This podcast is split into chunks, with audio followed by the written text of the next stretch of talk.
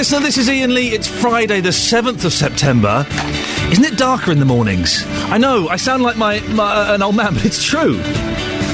Very dark this morning. Uh, good morning. Thank you for listening. Lots coming up on the show this morning. Uh, listen, when you think of problem drinking, you may think of young people. Well, think again. We're going to find out today why it's older people who are actually worst affected. If you've been on the A6 in Luton, have you noticed a strange pong? We try and find out why, and our reporter Justin Dealey needs your help to find the worst smell in the three counties. And today I will put Willow to leather when I meet a local cricket team who play at Lords on Sunday. That's exciting. I'll be playing cricket in the BBC car park, so I suggest if you've got a car parked here, team, move it immediately. BBC Three Counties Radio. I do warn you, it could be a grumpy show this morning. Not because I'm playing cricket. I'm looking forward to smacking a ball around in a very tiny, confined space. Uh, my back is killing me. I, I, it really is. It's been troublesome. I won't go into too much detail. This is not why y- you listen to this show, is to hear me whinge about my bodily, parts falling off. But it's been, uh, it's been painful for the last few days. And then this morning I got out of bed and I'm sure I heard a, a like a snap or a, a creak. There was something. My back made a noise. That's not normal, is it? Anyway, I, I can't move properly, so if I if I kick off, I apologise in advance, and I'll wait for the uh, medication to uh, to take effect. Uh, you can give me a call on, on anything that we're talking about this morning. Oh eight four five nine four double five five double five. I think it's important for you to remember that what, whatever we talk about this morning, if something clicks with you, if you've got an opinion uh, or a story or just something you want to share do please give me a call. It'll be nice to talk to you this morning. 08459 455 555. You can text as well, 81333, starting your text 3CR. Uh, and you can email, of course, 3CR at bbc.co.uk. Now, who has got the worst drink problem? The young? The middle aged? Well, actually, and, and maybe surprisingly, it's people over 65. A BBC investigation has discovered far more pensioners are being admitted to hospital because of alcohol related injuries and illnesses than 16 to 24 year olds. We, we've got some amazing reports on this later on. Uh, our reporter Sophie Soleri has been out in the three counties talking to over 65s about their alcohol intake. Have a listen to this. Cheers. There you go. How many times a day do you have a drink? Um, three days in the week. That's it. And how much do you drink on those three days if you had to add it up?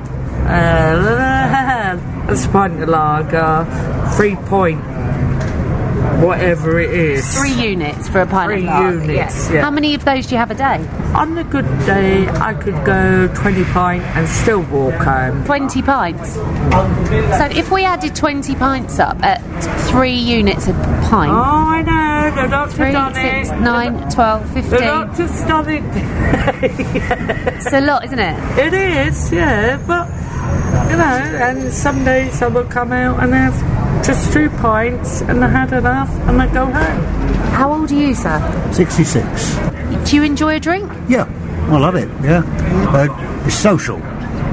I'll come out, what, three, four times a week. Yeah. Four or five pints, maybe six. There's something special going on. That's it. So, say you go out uh, three or four times a week, times that by six pints, that's 24 pints roughly in total a week. Times that by three units a pint, and that's 72 units. Now, 21 units is the recommended daily allowance for a man of your age. Does that worry you? No, absolutely not at all. You know, units are a new thing. Someone's invented them. They've created them out of airy fairyland. You know, we never had units when I was growing up, having my first pint. You know, it's kind of, yeah, all right, you can manage half a pint, and that was it. Yeah, that's your age you were. Did that woman say 20 pints a day? 20 pints a day? Ah, that's incredible. Even at my. I, I don't drink anymore, but even at the, the peak of my drinking athleticism, 20 pints a day. Find that incredible. We've got some uh, more reports coming up later on.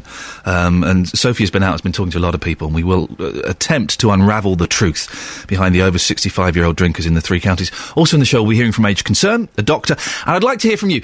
Did you listen to that report just then and think, yeah, and is that all? Is that all they're drinking? Oh eight four five nine four double five five double five. I think the question here is: Are you over sixty five? How much do you drink? It's two questions. Bear with me. Just give us a call 08459 455 555 uh, and- just let us know how much you drink. Not going to judge you. There's no judgment in this at all. It's, uh, it, I think it's just interesting and revealing. So if you're over 65, just tot up how much you normally drink in a week, in a day, how much you drank last night, and give me a call 08459 455 555. Uh, or you can text 81333. Start your text 3CR. Oh, this is good. The Detroit Emeralds. Feel the need. I'll have some of this. Hopefully, speak to you after this. That'll do, won't it? Detroit Emeralds. Feel the need. I'll have some of that. Yes, please. Good morning. This is Iain Lee on BBC Three Counties Radio.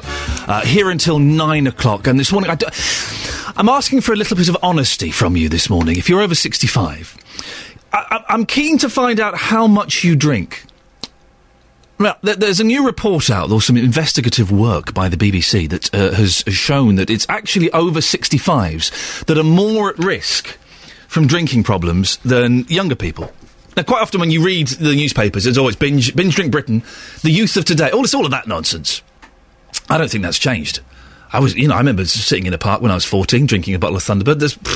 Has anything really changed in that respect? I think the shocking thing here is uh, that it's uh, being reported that older people are perhaps those that are struggling with alcohol-related problems, and part of it is the accumulative effect of a lifetime of drinking. Uh, but give me a call if you're over 65 just sit down for a second and, and, and tot up how much you drink in a week and be honest. How much you drank last night? And then give me a call. 08459 455 555. No judgment. Uh, I, I'm just curious. And curious to find out why. Why you. If you were listening 10 minutes ago, we had uh, uh, an interview with uh, a lady who says she can drink 20 pints a day. 20 pints! and she would walk home. How can you function after 20 pints? That seems incredible. And obviously, she's built up tolerance uh, over time. And, uh, you know, has made it so that she can function after that. But that is shocking to me. Maybe it's not shocking to you. Maybe it's your husband or your wife or your mum or your dad that drinks, perhaps excessively uh, and they've been doing it for a long time. And no one's really asked any questions about it. This morning uh, on the Iain Lee Show, I'm asking for your honest answers. Uh, if you're over 65, if you have someone in your life who is over 65, how much do you drink? 08459 455 555 is the telephone number. No judgment on my part. I'm curious. I'd like to talk to you about it. 08459 455 555. These are your headlines on Friday, the 7th September on BBC Three Counties Radio. More pensioners were admitted to hospital with alcohol related injuries and illnesses than 16 to 24 year olds last year, according to figures compiled by the BBC's Panorama programme. French police want to question as soon as possible the four year old British girl who survived a shooting which killed her parents and grandmother on Wednesday. In sport, it was a golden night for Great Britain's Paralympic team at the Olympic Stadium last night with wins for sprinter Jonnie Peacock and wheelchair racers David Weir and Hannah Cockcroft. We'll have a we- weather bulletin in a few minutes with Steve Weston, and coming up, a reporter has smelt something bad. Find out what that is in a few minutes. BBC Three Counties Radio.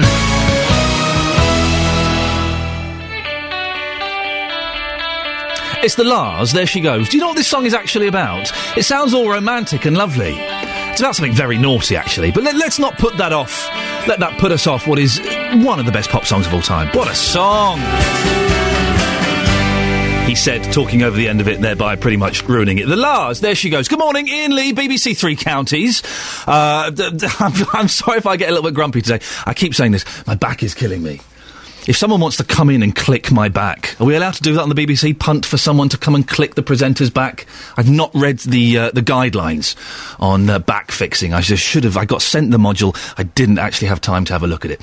Oh eight four five nine four double five five double five is the telephone number if you want to give us a call. And we are talking this morning, amongst other things, uh, about uh, elderly people, older people. Uh, and uh, the amount they drink after a BBC Panorama programme, uh, which I think is airing on Monday. Uh, has shown that actually it, more people over 65 are being admitted to hospital with alcohol related uh, problems, conditions than uh, younger people, and it's certainly more than perhaps you think it is. And I just want to ask today, without any judgment at all, if you're over 65, how much do you drink? Do you think it's a problem, the amount you drink? It might not be for you. You know, we're, we're all different. We've all got different bodies. We all function differently.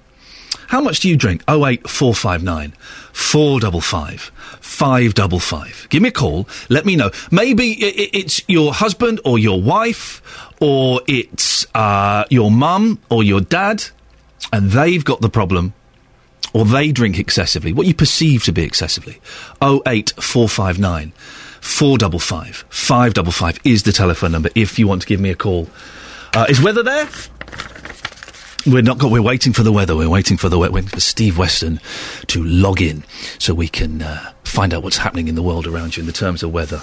You can give us a text as well, eight one three double three. Start your text three CR.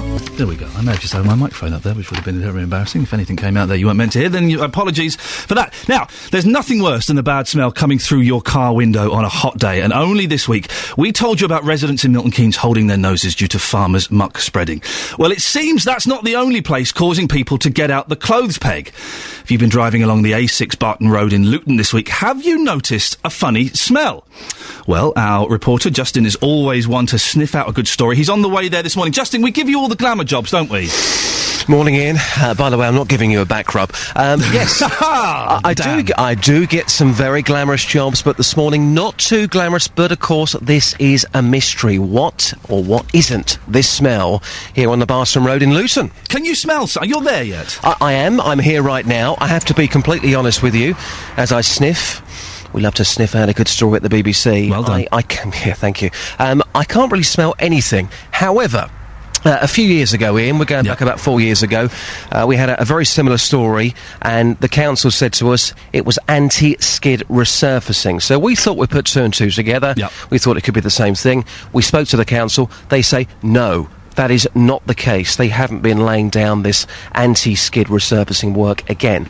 So I have been speaking to locals here. Um, just a few moments ago, I've been talking to Mary, and she lives just off the Barton Road. Here's Mary, who smells absolutely delightful this Well, morning. yes. I Well, bet I've, you're. I've got to. I've got to go on the bus, haven't I? You smell very nice for the bus, I must Yeah, admit. yeah. So, in this area, then, over the last couple of weeks or so, have you noticed a horrible smell in this area? the last couple of weeks, yes, Hmm. but it was from his fence there, from the creosote fence. So, you think it might be the fence that's causing well, the that smell? was two weeks ago. Yeah. So I don't know. I haven't smelt anything else other than that, but it could be anything. It could be the drains.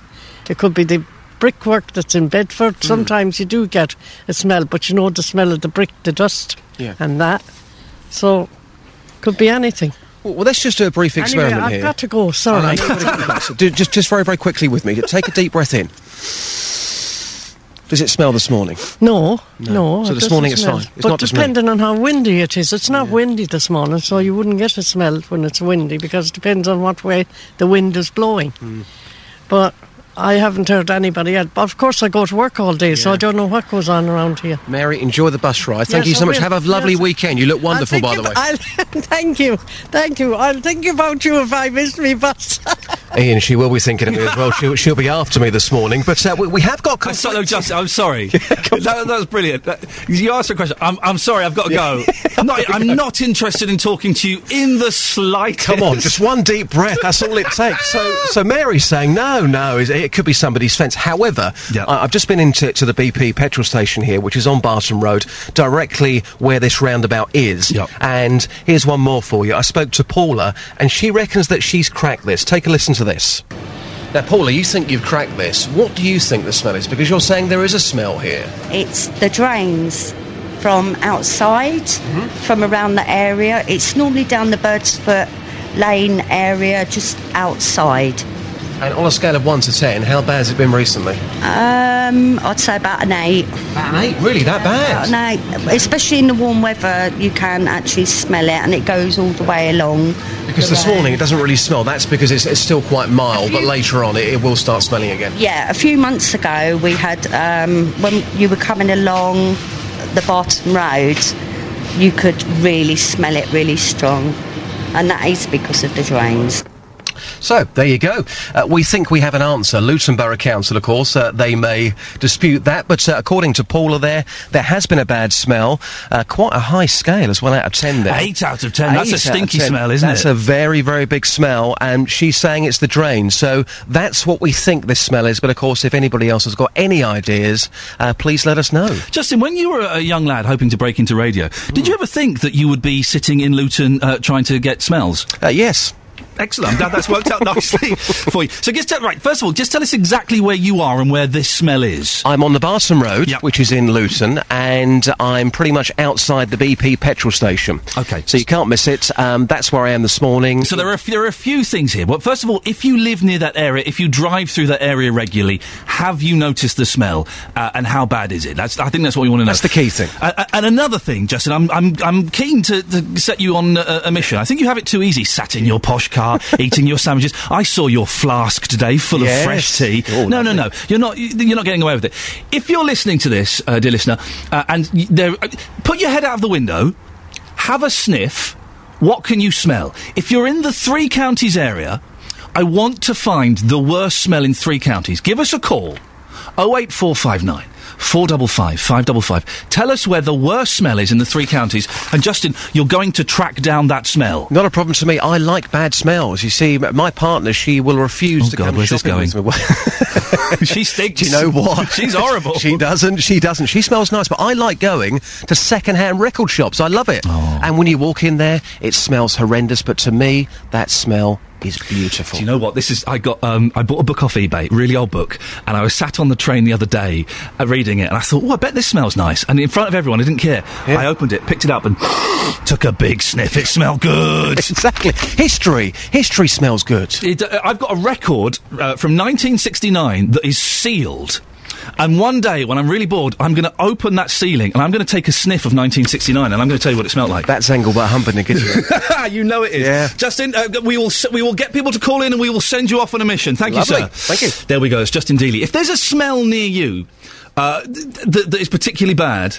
08459 455 555. Tell us what, is, what you think it is, where it is, and we will send Justin off to that. On the converse, what's the best smell?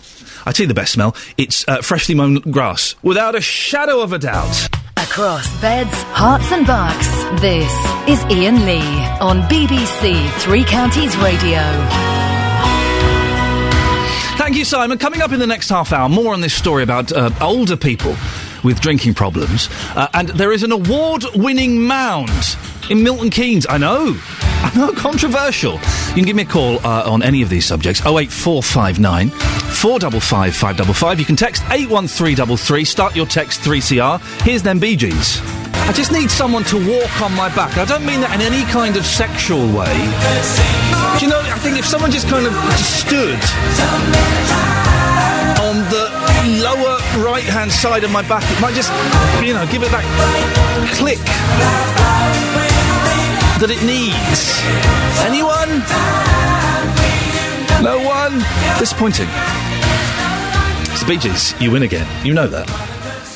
Uh, this is Iain Lee, BBC Three Counties. Good morning. It's six thirty-six. Now, when you think of those with a drink problem, who do you imagine? Young teenagers out on a weekend, or someone completely different? Well, have a listen to this. I've learned how much I drink, which has come as a surprise. I'm, I'm a steady, regular social drinker. I'm told on every hand that that's perfectly acceptable, but then I'm told by experts that actually there's a tipping point, and I could be quite near it, in which my drinking and that of other people's becomes quite serious. I've also learned that people don't understand the guidelines. I don't understand the guidelines. My friends don't understand the guidelines. We all hope it means very that we can drink as much as we like to, but they're very severe and they're often quite contradictory. And I'm not sure whether they shouldn't be revised. That was TV presenter Joan Bakewell, who is 79. Now, she's presenting the Panorama documentary on Monday night, which has found that more over 65s have alcohol related problems than 25 year olds last year. They found that pensioners are more likely to drink every day, drink at home, and drink alone than any other age group. Barbara is 73 years old. She says her drinking spiralled after her husband's death. I was very, very depressed, very sad, bereft, really, I suppose, and, and I, I uh, began to drink when he was ill to try and calm myself and to soothe myself. So I used to just drink and drink, yes.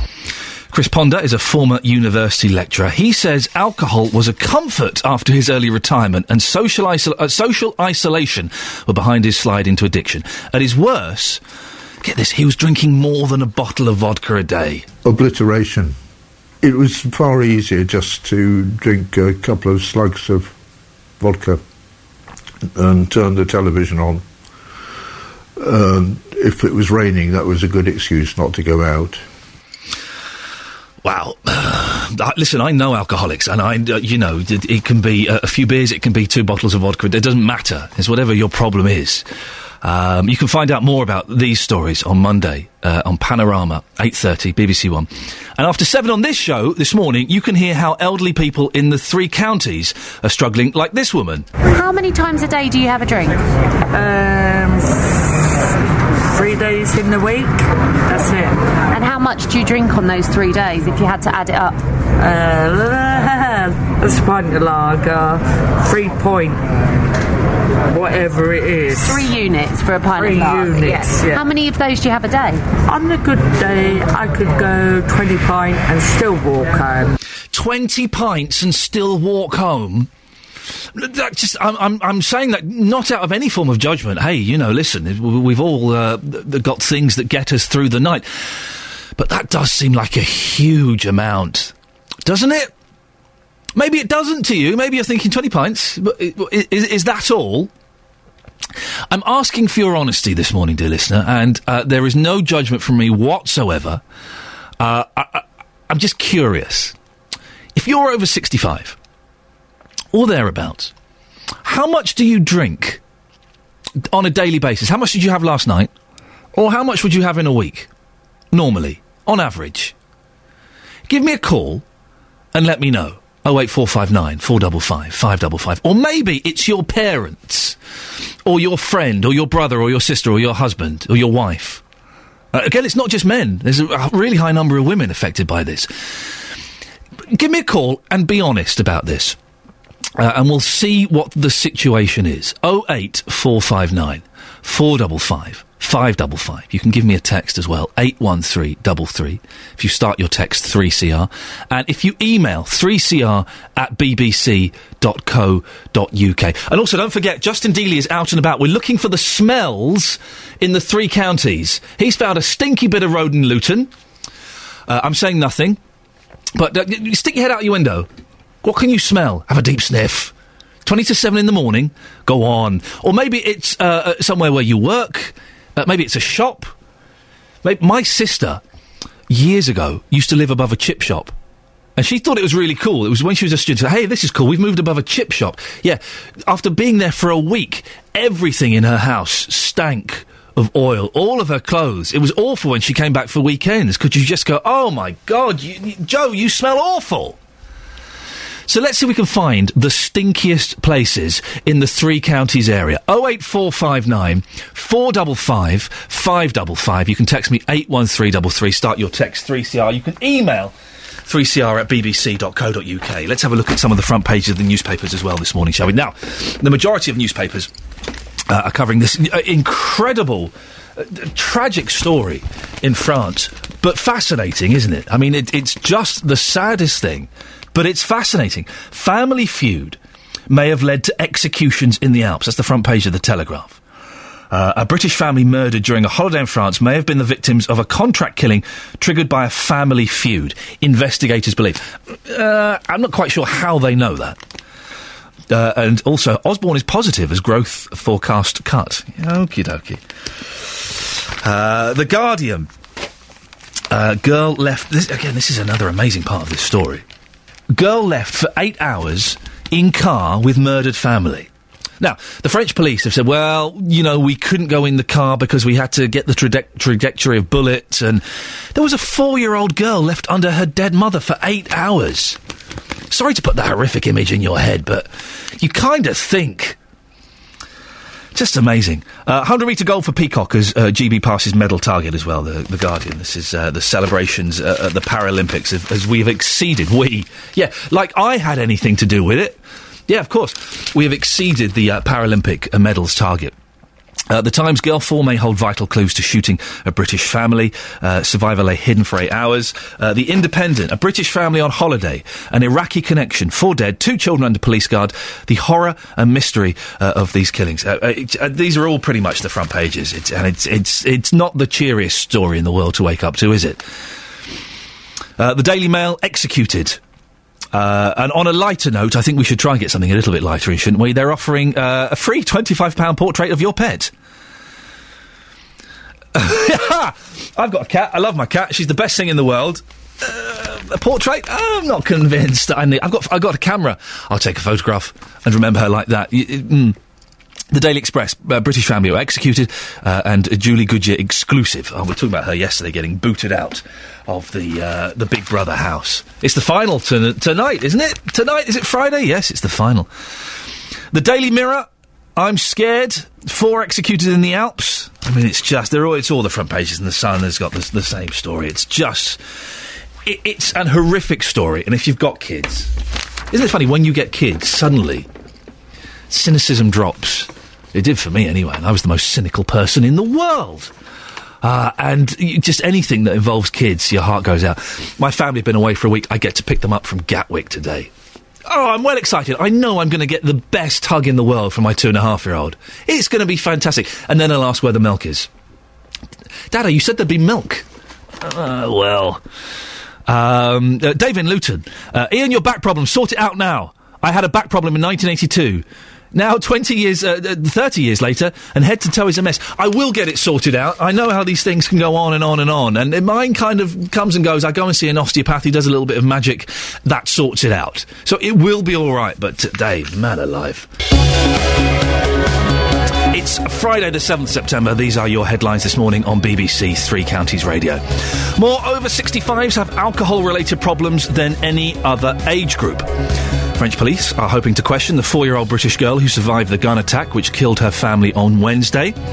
In sport, a golden night for Paralympics GB with wins in men's sprinting and the wheelchair races. Weather, a dry day with long spells of hazy sunshine. Maximum temperature is 24 degrees. Oh, that's quite nice. And coming up, do you hate noise pollution? Our reporter has the details on a sound barrier in the three counties that's got everybody's talking. A new song has been added to the uh, three counties playlist this week, courtesy of our BBC Introducing show, which, if you've not heard, is cracking. Uh, introducing supports the bands and musicians from the three counties, like Charmaine D. She's a 14 year old singer songwriter from Stevenage. She's 14 and she's got a song on the radio. Not sure how I feel about that. Uh, this is a track, it's called Stains. You can hear it all week on Three Counties. Charmaine D. Stains, she's 14 years old. I'd give that an 8 out of 10. What, what a cracking voice. Now, have a listen to this. Listening? Can you hear anything? Anything at all? That sounds quite nice and peaceful, doesn't it? I like that. Well, would you believe that's the sound from a housing estate in Milton Keynes, right next to the M1? Residents near Junction 14 are praising an award winning mound. Yeah, you heard me right. An award winning mound called Brooklands Ridge for successfully blocking out the motorway noise. The ridge will eventually be a mile and a half long and run alongside a future development of two and a half thousand homes. Our reporter Jessica Cooper has been up to the top with Simon Elcock, the project director for the Places for People development at Brooklands. Simon, we are just a stone's throw away from the M1, but you wouldn't really know it considering how quiet it is here. Just explain um, which part of the development we're on at the moment. We're in the northern part of the development, so the area closest to Junction 14. So, uh, as a site, this is a, a prime location for us because of the ease of transport and uh, connections into central Milton Keynes. How did um, you decide to, to build on this side? Because obviously it is very close to the M1, and most people don't necessarily want to live with a, a motorway in their back garden. Building close to the motorway obviously does present some challenges. Clearly, the first of those is, is noise and obviously the visual impact as well. What, uh, what we elected to do was to put a large earth bund between the site and the motorway to screen out the noise. What the bund does is it actually provides not only noise attenuation from the motorway, and as you can hear, you can't hear the, the traffic at all. Um, but it also provides environmental benefits as well and also leisure opportunities. It's over three and a half kilometres long, it's over 10 metres high and about 75 metres wide. So, in terms of the, the volume of material that's going into that, that's probably about 10 times the, uh, the volume of Milton Keynes Don Stadium uh, or a million cubic metres. So, John, you live on um, Brooklands um, development. I can see the ridge from your front door, so you're just the other side of the M1. Yeah. Do you hear the traffic? No, not at all. So, what do you think of the ridge then? I, I like the ridge. I think it's beautiful. On Saturday, we walked up onto the ridge and we like sitting watching the cars going up and down on the motorway and the lorries and the buses. Well, to be honest, I can't hear nothing at all. I mean, you can barely hear it, hear it on a quiet day, and once all the trees and that have grown, you're not going to hear anything at all. So it does its job.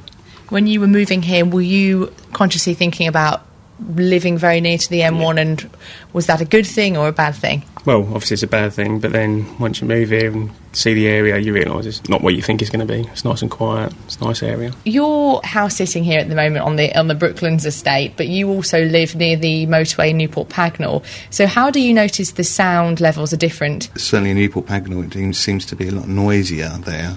Um, I think there's only boarding put up, um, which is supposed to reflect the sound into the middle of the estate. Uh, here, it's a lot more quieter uh, with the mounds at the back there. I think the only time you do hear it excessively is when it's raining.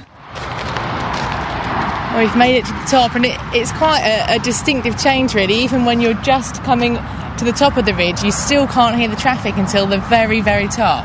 That's right, that last metre makes such a difference, doesn't it? Uh, the minute you crest the ridge, you really do hear the noise from the motorway. If you're looking down the ridge, pretty much extends into the distance, and that's what you're working on at the moment, extending it further. That's right, we've completed about half the ridge, that's all landscaped, and we've now got the other half of the ridge that we're working on. We're anticipating finishing that uh, back end of next year. For drivers um, coming along northbound on the M1, about to get off at junction 14, they're also going to be giving a little helping hand from the, the ridge here. How, how does that work? Well, we've used the, the colours of the plants to actually create stripes and chevrons along the side of the ridge, so it really guides the, uh, the drivers off of the motorway and into Milton Keynes. An award winning mound, dear listener. Who'd have thunk it? Now, this morning, uh, we are sending Justin out to find the smelliest places in the three counties. I know, listen, he gets it too easy, that boy. He gets it far too easy. I'm, while I'm here, I'm going to make him work for his five pounds an hour. Uh, so if you're living somewhere or you travel through a smell every day or you just, th- th- there's somewhere near you that's a bit stinky, could you give us a call? 08459 455 555 and let us know what it is. Or text us 81333. Start your text 3CR. Chris uh, drives past a stink every day. Chris, whereabouts are you? Hello there. I've uh, just passed junction 14, heading towards junction 13 now, going south. Th- okay, this is on the M1. And wh- wh- what are you smelling? Uh, it- well, it smells like raw sewage. Um, I'm not sure whether they're sort of muck spreading, um uh, you know, over the last few months, but it's it's been there for quite some time. Uh, well, I, I think that Helen may have mentioned this last week. I think uh, that it's an organic farm. I, and I don't know why organic farms are normal, uh, stinkier than normal farms, but apparently, I guess it's. Is organic poo stinkier than normal poo? Uh, well, I would imagine so. I think uh, organic stuff breaks down, doesn't it? And uh, you get the sort of heat up of the stuff, and it and it, uh, it, it smells a lot. Oh, so i- i- is it is it really really bad, Chris? Well, uh, I mean, I'm transient. I mean, I'm go. I, I sort of get a double whammy, really. I go down in the morning and come back in the evening, and uh, it's still there. Uh, I, I pity the people that live around that area, to be honest with you. it, it, it doesn't sound fun. Chris, listen, thank you for that. If you're near a smell, 08459 455 555 or text us 81333. Start your text 3CR. Here's the Noisettes, that girl, I like this, this is good. Oscar Pistorius is lost again to a Brit. Jonnie Peacock. I've never heard of him before, I'm happy to have heard of him now.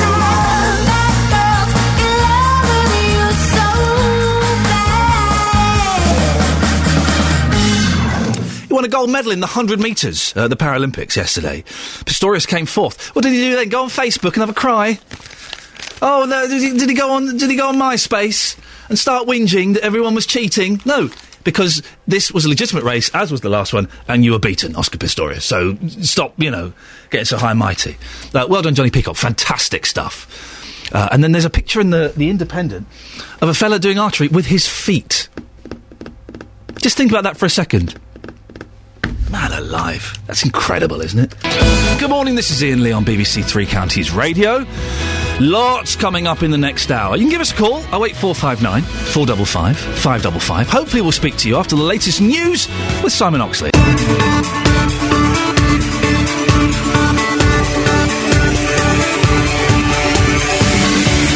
This is Iain Lee. It's three minutes past seven. This is BBC Three Counties Radio. Lots coming up in the next hour. Oh, it's packed. We'll be finding out why so many pensioners in the three counties drink too much. We've heard the stats. We'll take your personal stories. I'll give the phone number out in a second. Freddie Flintoff swaps cricket for boxing. I'll try and find out why top sportsmen just can't stop competing. And Little Mix are number one. I believe they're a pop group. So I'm told. Uh, Leanne from the band is a local girl, so we'll have a chat with the family about her success. You can give me a call on that or any of the uh, stories that we're talking about this morning. 08459 455 555. You can text 81333, starting your text 3CR, or you can email 3CR at bbc.co.uk. BBC Three Counties Radio. Now, this is what we've been hearing about older people's drinking in the three counties. How many times a day do you have a drink? Um, three days in the week. That's it. And how much do you drink on those three days if you had to add it up? Uh, a pint of lager, three point, whatever it is. Three units for a pint Three of lager. units, yeah. How many of those do you have a day? On a good day, I could go 20 pint and still walk home. Wow. Well, the reason that we're talking about this is a panorama investigation. It showed people over 65 are more likely to drink every day, and they're more likely to drink at home on their own than any other age group. Three Counties reporter Sophie Soleri has been asking pensioners how much they're drinking. Um, I don't drink an awful lot, not every day. Perhaps one, when I do shopping and come out, um, I could say I probably have about four. Four glasses of wine? Wine and lemonade, yes. Okay. Why do you like to have a drink?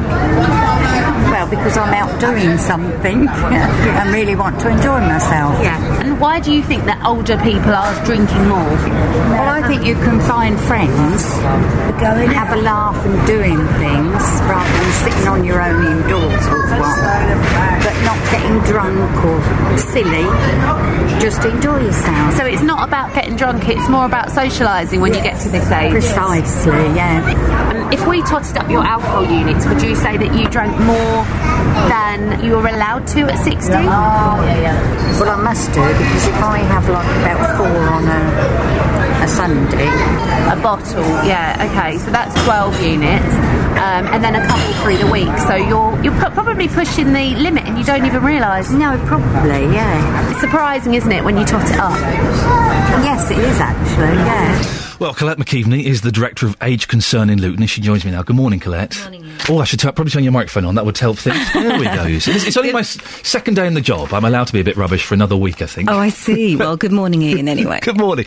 Colette, have you noticed a rise in pensioners' alcohol intake? I think actually, um, for a long time, we've been noticing a rise. Way back in 2002, um, Age Concern did some studies on this, and uh, we identified a bunch of major triggers. And the question is really, um, how much progress have we made on that?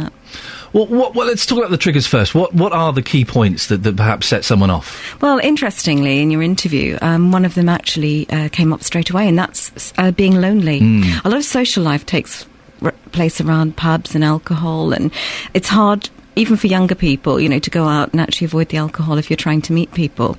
But equally, um, the reverse is true. Being depressed and lonely at home and, you know, giving up driving. So you feel it's okay to have a drink because you don't have to drive. So why not?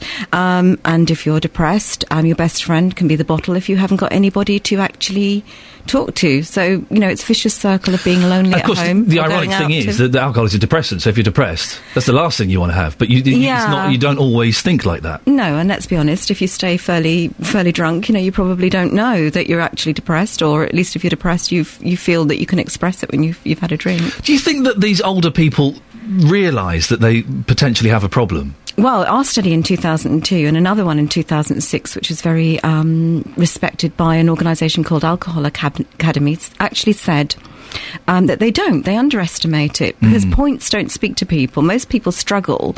And in fact, in the interviews that came across, people didn't really know what a point was, you know, how many points you allowed and how often and Hmm. so on and so forth. So the whole point system makes it complicated. Why can't they just say, you know, four glasses of wine or. Well, because then it's the size of the glass, isn't it? That's the thing. Because you go into some pubs and it's a huge glass. You go into other ones, it's a tiny little glass. Yeah. So it is. But there's these words we've got like big, Yeah. small, you know, and large. You know. Well, yeah, you're right. I thought that. Uh, but, but you're right. Unit is what? What is that? That, that that's a meaningless. Absolutely. and so most people, can easily underestimate what they're drinking or eating. I mean, it's kind of the same concept with people that are overeating. They often seriously underestimate how much they're eating.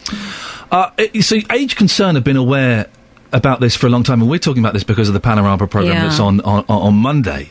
But you've been aware about this, you say, for about ten years. Yeah, I mean, this is one of the big difficulties. I mean, it's not a secret. Um, this has been around for a long time. People have noticed that, you know, sort of obviously the stats are out there. We know that if older people do drink too much and fall, they're likely to end up in hospital much more than a teenager who can kind of pick himself up and his bones are still strong. And, you know, although they can do injury and it's not to be recommended, um, certainly an older body can take knocks less well, generally speaking. What can we do to to help them? That sounds a bit patronising, but to, to, to help the situation, I guess. No, that's a really good question. I mean, you know, we, we identified a number of things that we'd like to see happen. And among those are really for when people present with um, health problems, when they're going to the doctor, you know, you need to be looking at the whole person. And many very good doctors do this, but it's kind of the way GPs' appointments are set up. It's difficult sometimes to give the time that people need. So they might come down saying about the dodgy shoulder, but actually it's it's much more complex than that. It's the fact they've been bereaved or um, they're in a lot of pain or the pain medications aren't working properly. Um, so GP screening, I think, at the initial um, interview would be pretty good. Mm. Other health professionals, social workers, and so forth, coming into touch with older people. Families being a bit conscious. You know, if, if Gran always seems to think that it's medicinal to have a brandy every time you're around, or she gets the sherry out the minute the family turn up, or you suspect she's, you know, the five bottles of sherry she's asking you to buy in each week are not all for friends that are coming round, then, you know, maybe it's the sort of thing you might want to tackle with See, people. I'm smiling at that. But that's the se- that's the serious point of it, isn't Yeah, it? you- but- exactly. but i- is it? This is so difficult. Is it part of the, the, the generation that they grew up in that that was was more socially acceptable to have a little drink and poos at home? Absolutely. I mean, you know, sort of when I was a kid, drink driving wasn't even considered that bad. And in fact, I watched a comedy the other night, um, Yes Minister, where the ministers drink driving. You know, Wow. and, and actually, you know, nowadays that would just be so horrific. Yeah. In then, it was kind of making the tabloids, and it, but it was actually still fairly standard. You know. I remember being at school and my English teacher, Mrs. Ra- uh, well, I won't say her name, uh, but she was telling us about, a you know, it was it was common for her friends to go drink driving Yeah. when, when they were younger. Well, that's It's how you got back to the pub, isn't Of it? Yeah. So is it? I- I'm guessing it's possibly too late to to, to re-educate these these elderly people. Is it? Well, there's more to it than that. I mean, there's a few simple things that everybody can do. Number one, I think um, we found in our study, Alcohol Academy found in theirs, and it'll be interesting to see the Panorama programme, Mm. was loneliness and social isolation. We need community based projects. We need people involved in their families, if they haven't got families involved in their communities. We need good support around bereavement because that's Mm. often a trigger for people becoming lonely or, you know, a bad diagnosis. I've got, I've got this horrible illness, so um, what does it matter if I drink myself to death anyway? Um, so, you know, kind of support for people whenever they get these sort of big um, situations in life. Um, making sure people have got transport to get out and about, you know, sort of they can do things. And actually looking at the way that we actually organise social life is, is, is kind of important as well. You know, obviously the government intending to make drinking very expensive. So I think people drinking at home, they'll be more tempted to stay at home and Mm. drink. So I actually see um, that actually problem drinking being masked in the community could be a bigger problem. Whenever I have done a story or heard a story about uh, uh, older people, there's the, the person always says, "Well, you know, just why don't you go and knock on uh, an elderly person's door if, if there's someone in your street who's older and lives on their own." They don't want that, do they? Though they they're like, "G- g- "Go away! I'm, I'm enjoying being on my own. I don't want you bothering me." Well, no, they might. I mean, the point is you don't know. But I mean, Right. you know, would you appreciate any random stranger? Sometimes it's a question of sort of, you know, having a bit of a relationship built up. Maybe if you've been saying hello every morning for the past four or five weeks, maybe if you've exchanged Christmas cards or you've got some, some sort of lead-in. But I think a do-gooder just knocking on most people's doors would be fairly scary, you know, for most of us. I mean, there is a big, big, big thing that everybody can do, and I think this is something we just need as a society to watch out for. Yes. People staying involved and having someone to talk to Mm. is the bigger, pre- the biggest preventative factor. Um, you know, over and above everything else, um, in looking after yourself and staying well, and that includes um, the alcohol issue. Mm. Colette, thank you very much for coming in. Thank you. Uh, hopefully, this this chat this morning and the programme on Monday will raise some sort of awareness about the situation. I think I do hope so. I mean, as I say, at the end of the day, there are some very simple and basic recommendations that can be put in place. If people do have problems, there is advice and support out there. So, so do ring us at Age Concern. Mm. Um, talk to people about alcohol use, and there's many resources in the library that you might want to pick up. Fantastic, Colette Thank Director of Age Concern in Luton. Thank you very much for that. Uh, it, well, you've heard that story. Has it affected you at all? Are you an older person? Uh, 65 and over. Uh, How much do you drink? I, I'm looking for you to be honest this morning. If you give me a call, 08459 455 555, uh, and to try and be honest, I'm not going to judge you. There's no judgment here. There's nothing like that at all. I just want to know how much do you drink? And do you think it's a problem? Because I'm guessing that you probably don't. You're probably not aware that perhaps, you know, drinking those 10 pints a night. We had a, the lady on the, the clip earlier who says she, she occasionally drinks 20 pints a day and manages to walk home. I don't know how you could function on any d- decent level after 20 pints a day. That, that j- makes no sense to me at all, but obviously she's built up the tolerance. Just have a thing. Just just tot up how much you normally have on a Friday night, or how much you have a week, or, or, or maybe it's your husband, or your wife, or your mum, or your dad, or your granny, or your grandma. And just give me a call and let me know. 08459 455 555. You can text as well, 81333. Start your text 3CR, or you can email 3CR at bbc.co.uk. Good morning, this is Iain Lee on BBC Three Counties Radio. These are your headlines on Friday, the 7th of September. More over 65s have alcohol related problems than any other age group. French police are hoping to question the four year old British girl who survived the gun attack which killed her family on Wednesday. In sport, a golden night for Paralympics GB with wins in men's sprinting and the wheelchair races. We'll have a full weather bulletin in a minute with Steve Weston. And coming up, have you ever had a dramatic career change? One famous sporting star has gone from cricket to boxing. Really? Find out more. You can give me a call 08459 455 555 or you can text 81333. Start your text 3CR. BBC Three Counties Radio. Take a moment and have a little sniff. Is there something nasty in the air? Have a little ponder. We are trying to find the worst smell in the three counties. Last week, residents in Milton Keynes were left holding their noses due to farmers' muck spreading, and we've had reports of a pong on the A6 Barton Road in Luton. Our reporter. Justin is investigating. Good morning, Justin. Hello, Iain. you get all the gla- Listen, this is the new regime. While I'm here, you're going off on some pretty rotten jobs, okay? That's fine by me. You've had it good, good lad. I know you won't mind. Uh, so t- tell me exactly where you are. I'm on the Barton Road in Luton, uh, just outside the BP petrol station, and uh, people have been complaining. Well, some people have been complaining, saying there's a smell. Uh, we spoke to Mary earlier on, who I just thought was wonderful. She thought it might have been her neighbour because uh, he's been creosoting his fence recently. Uh, I think it's a bit more serious than that because uh, some people are saying that when it warms up, there there is a horrendous smell here. Some people blaming the drain system. Now, a few moments ago, I spoke to somebody called Ian. Terribly common name, that. Oh, dear. But, uh, yes, but uh, here's what Ian had to say about the smell here on the Barton Road in Luton. Ian, have you noticed the bad smell here recently? No. But you think it might be something to do with what happened a few years ago. Tell us more about that. Yes, well, the road was resurfaced at the top of uh, Birdsfoot Lane with anti-skid material, and that did smell for quite a long while. Yeah. So you think it might have actually come back every now and again? Uh, occasionally, you do get a little whiff of it. Yes. yeah. So, with me right now, take a deep breath. What can you smell? Fresh air. so this morning, clearly not a problem. And you're a man who's got a plaque in his hand. Not many men are walking around at this time of the morning with a plaque in their hand. is true. What's this plaque all about then? Uh, this is a plaque to commemorate the planting of the Diamond Jubilee oak at um, Warden Hill Junior School. So you're now off to the school? I'm going to school to put the plaque back. It was um, pulled out of the ground a couple of months ago and broken. I took it home to mend it, and it's now going back where it should be. Fantastic stuff. Have a great day. Have a great week, and hopefully the smell won't come back. Hopefully, yeah. So the views there of Ian, he is saying absolutely no problem here. But this is where it gets interesting, Iain, because if I'm being perfectly honest with you this morning, as I sniff right now, I can't smell anything. But that could just be me. Earlier in the first hour, we spoke to Paula, and she was saying, yes, there's a major problem here with the smell. That was when she was inside the petrol station. Well, we've now got her outside to test it, and she has taken this very seriously. Now, Paula, we spoke to you earlier on inside the petrol station, and you said the smell here can be as bad as, as 8 out of 10. That's pretty smelly. We've now got you outside the petrol station. How bad is it this morning? At the moment, I would say between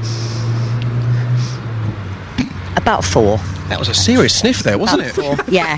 if you um just walk, You should work for the council. it's around this area, and that, that you can smell it. Um, so yeah, it'll be down Birdsfoot Lane. Later on, as as it warms up, then you can really smell it quite bad. So there you go. The views of Paul are saying that later in the day, later in the day, this is going to get bad. And can I just say, Iain, we have spoken to Luton Borough Council in reference to uh, Ian's comments. He said it was this anti-skid resurfacing work which happened back in 2008.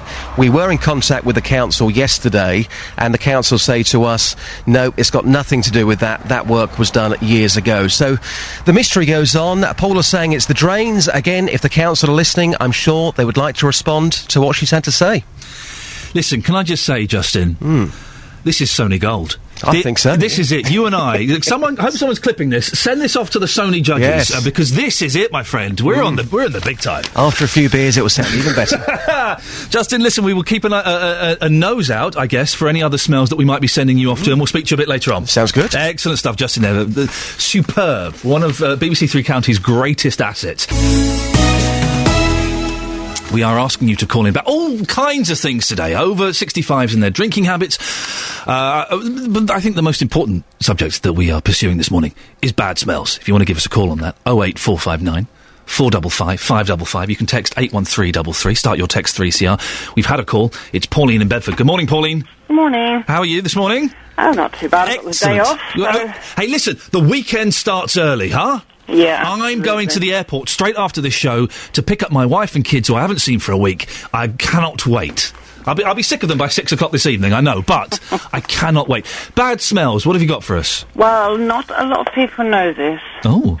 but uh, farmers are using raw sewage in with their muck spreading. Whoa, hey! Yeah, so somebody, somebody look into it. It's true, absolute truth. Well, hang on a minute. How, how do you know this is true? Because because I was down in Berkshire the other day with my sister, Yeah. and I could smell it, and my sister told me that that is they looked into it, and that is what is happening with farmers. they're, they're allowed to use raw sewage. There are so many levels to this. Your sister looked into it, did she? Oh, absolutely. Oh, yes. Uh, there are la- but raw sewage. They don't put up with things like that in Berkshire. No, not in Berkshire. You slip no. into. Are you from Berkshire? 'Cause you slip into a little yes. Berkshire accent there. Yes, I am. Thought so. Yes, you got a little accent there. Uh, but that, that, that can't be allowed. Raw sewage. That, that... Well, you look into it, and it's the truth. Right. Uh, uh, listen, Pauline. We're going to look into that, Mm-hmm. and if it's not the truth, we're going to come round and we're going to put raw sewage on your front garden. You'll have a job. I haven't got one. Oh, it's going through the letterbox. Pauline, lovely to talk to you. And you. Bye. Take care, Tata. We're going to we're going to look into that. We will find out. Raw sewage, farmers. That can't be right. That can't be right, can it? Any farmers listening? Is that true? Oh wait, four five nine four double five five double five. We'll have a little look into that. Now we've all thought about a career change at times, haven't we? Do you know what? Two years ago, I very nearly became a primary school teacher. Yeah, I know. I went to the meetings. I did a couple of days in a primary school, and, and then I got offered a, a job. And I thought, well, you know, maybe I'll stick at this for another couple of years. Uh, well, England cricket star Freddie Flintoff is planning to become, get this, a heavyweight, not boozer, boxer. If he gets a licence from the British Boxing Board of Control, he will make his debut fight in November. Now, Freddie, who lives in Buckinghamshire, will be trained by former world featherweight champion Barry McGuigan and his son Shane. But why would someone who has the respect of millions, probably plenty of money, and a fairly easy life ahead of him, want to get their head pounded in a boxing ring? Well, to try and answer that, we've got Dr. Judith Nisby, who is a sports psychologist from the University of Hertfordshire. Good morning, Judith. Good morning. It's a strange one, Judith. What did you think when you heard of this? Uh, quite surprised. Going from cricket to um, boxing is quite a, a, difference in, in sport there. But um, I think when you look into it a bit more and discover that it's for a TV series, um, and then he has done this kind of extreme sports in the past and tried out different things, I suppose it's, it's not that surprising. So this is more for a TV series as opposed to this is going to, or, or could it be his new career if it goes well? I would imagine at the age of what about mid thirties to actually get into boxing, having never done it before, is going to be a huge challenge to uh, to try and overcome. Um, I know that he's he's been uh, training for the last couple of months for this fight um, coming up in November, and I guess it just depends on, on how he goes. But I don't imagine that he's going to be our next Olympic champion at boxing at, uh, at Rio in four years' time. But you never. You, I mean, you mentioned his extreme sports. He does seem to be one of these people who um, uh, constantly has to get that buzz. o- Of doing something a little bit. I mean, cricket's quite dangerous. Do you think that's his? That's in his personality and his genes that he's like that? I think so, and I, I think for a lot of elite athletes, um, when they come to retirement, whether it's forced retirement through injury or they've, you know, they've made that decision to to retire perhaps after the Olympic Games, that does kind of leave a void in in their lives. They spent all their lives training, they've been working hard, and, and that is essentially their career. So, in an essence, um, they're retiring 20 or 30 years earlier than, than you and I would normally do. Um, and they need something to fill it. And, and their type of career involves lots of media attention, hundreds of thousands of people watching them and following them. And then suddenly they're out of that career.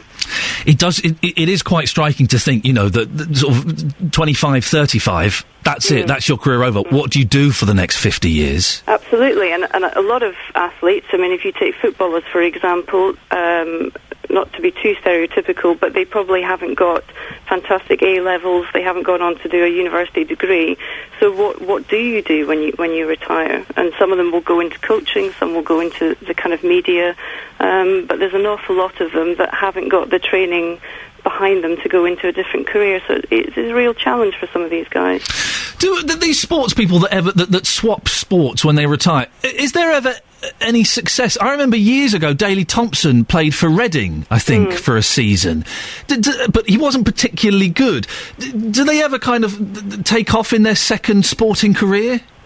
I don't think that they, they go to the next, you know, the same level for their second career in sport. I mean, I think you've got some people like Ivan Lendl, who was incredibly successful at tennis and then moved into golf. And Did he really? was exceptionally good at golf, Right. then you're not going to see them, you know, at the very, very high level. They've been trained for many, many years for a particular sport, and, and to change that is a little bit like us to change our career. But they fill their lives with something, and it's that competitive edge. It's, you know, it's still to train, it's still to work hard. Judith, thank you very much. That's Dr. Judith Neesby, who is a sports psychologist from the University of Hertfordshire. I bet there are money, uh, people out there who pay good money to see um, Freddie Flintoff getting punched in the face. I'm sure there probably are. It's an odd one, isn't it? You do kind of think that, that people like him obviously have a desire to uh, to chase thrills. I don't. I have a desire to chase sitting at home, drinking coffee and watching television. That's that's kind of where uh, we are very, very different in that respect. Don't forget, this morning we are looking for the smelliest places in the three counties. Is it near you? Could you give us a call and we'll send Justin over to have a little sniff? Oh eight four five nine four double five five double five. And also, if you're over sixty five or you know someone over sixty five. What are your drinking habits like? Oh eight four five nine four double five five double five. You can text eight one three double three, starting your text three CR. Let's get the latest news headlines now with Simon Oxley. Simon, very quickly before you go, you mentioned that England have a big uh, Mm. football game tonight. It's the, the World Cup is starting already. What? Indeed, it is. Yeah, yeah. Maybe um, uh, 2014 when the finals take place, and hopefully England will be there uh, in Brazil. Um, but yeah, the qualifying campaign uh, gets underway uh, this evening in uh, the uh, unlikely setting of Moldova. Moldova. I don't, where where on earth is Moldova? Moldova is uh, in uh, Eastern Europe. It's um, they're rated about 130th in the world, so it ought to be a relatively straightforward evening Where- for where England. are- But you never know. Where are we rated in the world? Um, bizarrely, in the top f- uh, four or five, Really? uh, despite uh, um, you know not doing too well in uh, in tournaments in, in recent years. But it's based on results over the over the year, um, and yeah, we you know in in theory we should win quite comfortably, but uh, but it's not always as simple as that. With the success of Team GB in the Olympics, uh, and the, you know we've seen some amazing things. I guess the pressure is on the, the English football team, isn't it? To, to, to Absolutely, yeah, to deliver and to look good and to behave well and to um, you know do all their interviews and smile at the right times, and all that sort of thing. Everything that the Olympians and Paralympians have done uh, and more, you know, will be expected of the footballers. Um, it's live on TV tonight, but uh, you know, uh, people's habits are slow to change, and there will probably be more people watching the football on ITV than watching the Paralympics on Channel Four. Simon, thank you very much. There, we shall. Uh, we shall see what happens with that. There's just never a break from football. The thing is, they are they are under pressure because not only do the Olympians perform well and win lots, they behaved pretty much amazingly, didn't they? They set a real standard of what sports pers- people should uh, uh, uh, behave like, how they should behave. And footballers, they get paid quarter of a million pounds a week, and you know, they kind of act a little bit naughty most of the time. Across beds, Herts, and bucks, this is Iain Lee on BBC Three Counties Radio. Coming up in the show, X Factor winners, Little Mix. And number one in the charts. We've got Leanne uh, from the band, is a local girl, which is exciting. We'll speak to her sister, Sarah, later on. That's good, that. I, like I like a bit of pop. Always good to have a little bit of pop. And the Green Party conference starts today. Do you care? Less than 3% voted for them in the election. And I, I think maybe 20 years ago, there was a relevance about them. But is there now? Really? In 2012, most of the parties seem to have adopted the uh, Green Party, the, the kind of the softer Green Party stuff. And if you drink every day, do you have a drink problem? Have a think about that for a second and give me a call. 08459 455 555. It's a really interesting uh, uh, report that uh, our reporter Sophie has uh, been doing uh, in response to this Panorama programme that's airing on BBC One, which claims that uh, over 65s are having more and more drinking related problems than younger people. 08459 455 555 is the telephone number if you want to give us a call on that. You can text as well. 81333. Start your text 3CR and you can email 3CR at bbc.co.uk if you want to give us a call. Let's have a quick look at the front pages of some of the papers, shall we, this morning as we have a spare moment to fill. They're pretty grim. I'm not going to go through all of them because they're they're. It's this fascinating yet horrific story that's happening uh, in France. Uh, the Times girl four may hold vital clues to shooting a British family. They're all pretty much the same story, uh, really. The Independent um, a British family on holiday, an Iraqi connection, four dead. They also feature uh, Jonnie Peacock, who beat Oscar Pistorius um, in the uh, 100 metres and won gold. Well done, him. Excellent stuff. And the rest of the papers, the Mirror uh, is uh, about the execute four executed in the Alps. They're calling it an execution, and this story really is just going to be. Uh, deep, dark, and mysterious. The Daily Mail executed, uh, and of course you can get a portrait of your pet for t- uh, it's free. Wow, people do that. I love my cat. She is the most important thing. Although while I was away on holiday recently, for whatever reason, I won't go into detail, but I accidentally blocked her cat flap, so she couldn't get out. So she used my little boy, his little boy's bedroom, as her toilet. Oi, so you talk about smells. I'm, I've been scrubbing, I've been using Vanish, I've been hoovering, all kinds of things. I just cannot get rid of that smell. Any tips on getting rid of the smell of cat wee? I know, uh, but if any tips on getting rid of the smell of cat wee in my little boy's bedroom? Oh 08459 455 555. Now, Little Mix, the winners of last year's X Factor, have gone straight to the top of the UK charts with their single Wings. We follow Little Mix here on Three Counties as Leanne from the band is from High Wycombe. Sarah is Leanne's sister and she joins us right now. Morning, Sarah. Hiya.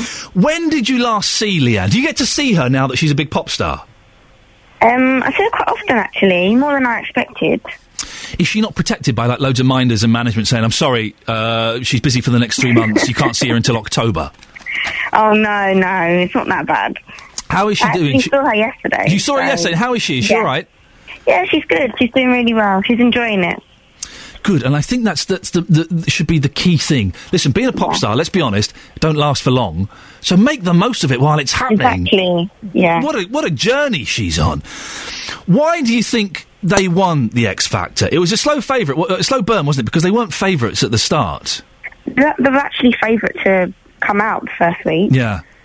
So I think um, everyone kind of wanted a band to win because a band had never won before, and there was a gap in the market for a girl group, and they all got on so well, and they were so friendly towards everyone that um, worked with the X Factor. So everyone kind of got behind them because everyone just loved them, Mm. And I think that kind of helped in their favour. Now, I, I'm going to make a confession. Uh, I don't watch The X Factor. I know I'm probably the only person in the country. I watched a little bit uh, a couple of weeks ago because uh, my friend was on, or last week, my friend was on it, bizarrely. Um, Oh, wow. She was the singing fairy, and she did brilliantly. Uh, but I, I, I tend not to watch it. So th- they were. Did they audition as a band, or were they put together as a band? They were actually put together as a band. They auditioned individ- as individuals, and they were put together. And how did they feel about that? Because that must be a bit odd. Oh, at first Leanne wasn't happy at all because usually bands never do well. Yeah. So at first she was like, "Oh, great, we'd go in the first day." Like, but um, I think because she was put with girls that she actually got on with, she kind of when she actually got together with them and they started singing, she actually kind of realised actually, you know, we could actually stand a chance. But at first she was a bit like, oh, I wasn't really wanting to be in a band. But obviously it's still an opportunity for her to go further, otherwise she would have had to come home. Yeah, of So- course. No, listen, it's fantastic. and also, some of the best bands in the world have been put together by a management team. You look at Take Yeah. That, you look at the Monkees, all of these groups, you know, use the, the, the manufactured word, were put together and they made some fantastic music. Yeah. Does she get any input at all in the songs that the group performs and releases? Yeah, they're actually co-writing their album, so they've had a lot of input. Considering, you know, at, at first I don't think she kind of thought that she'd get as much input as she does. Yeah.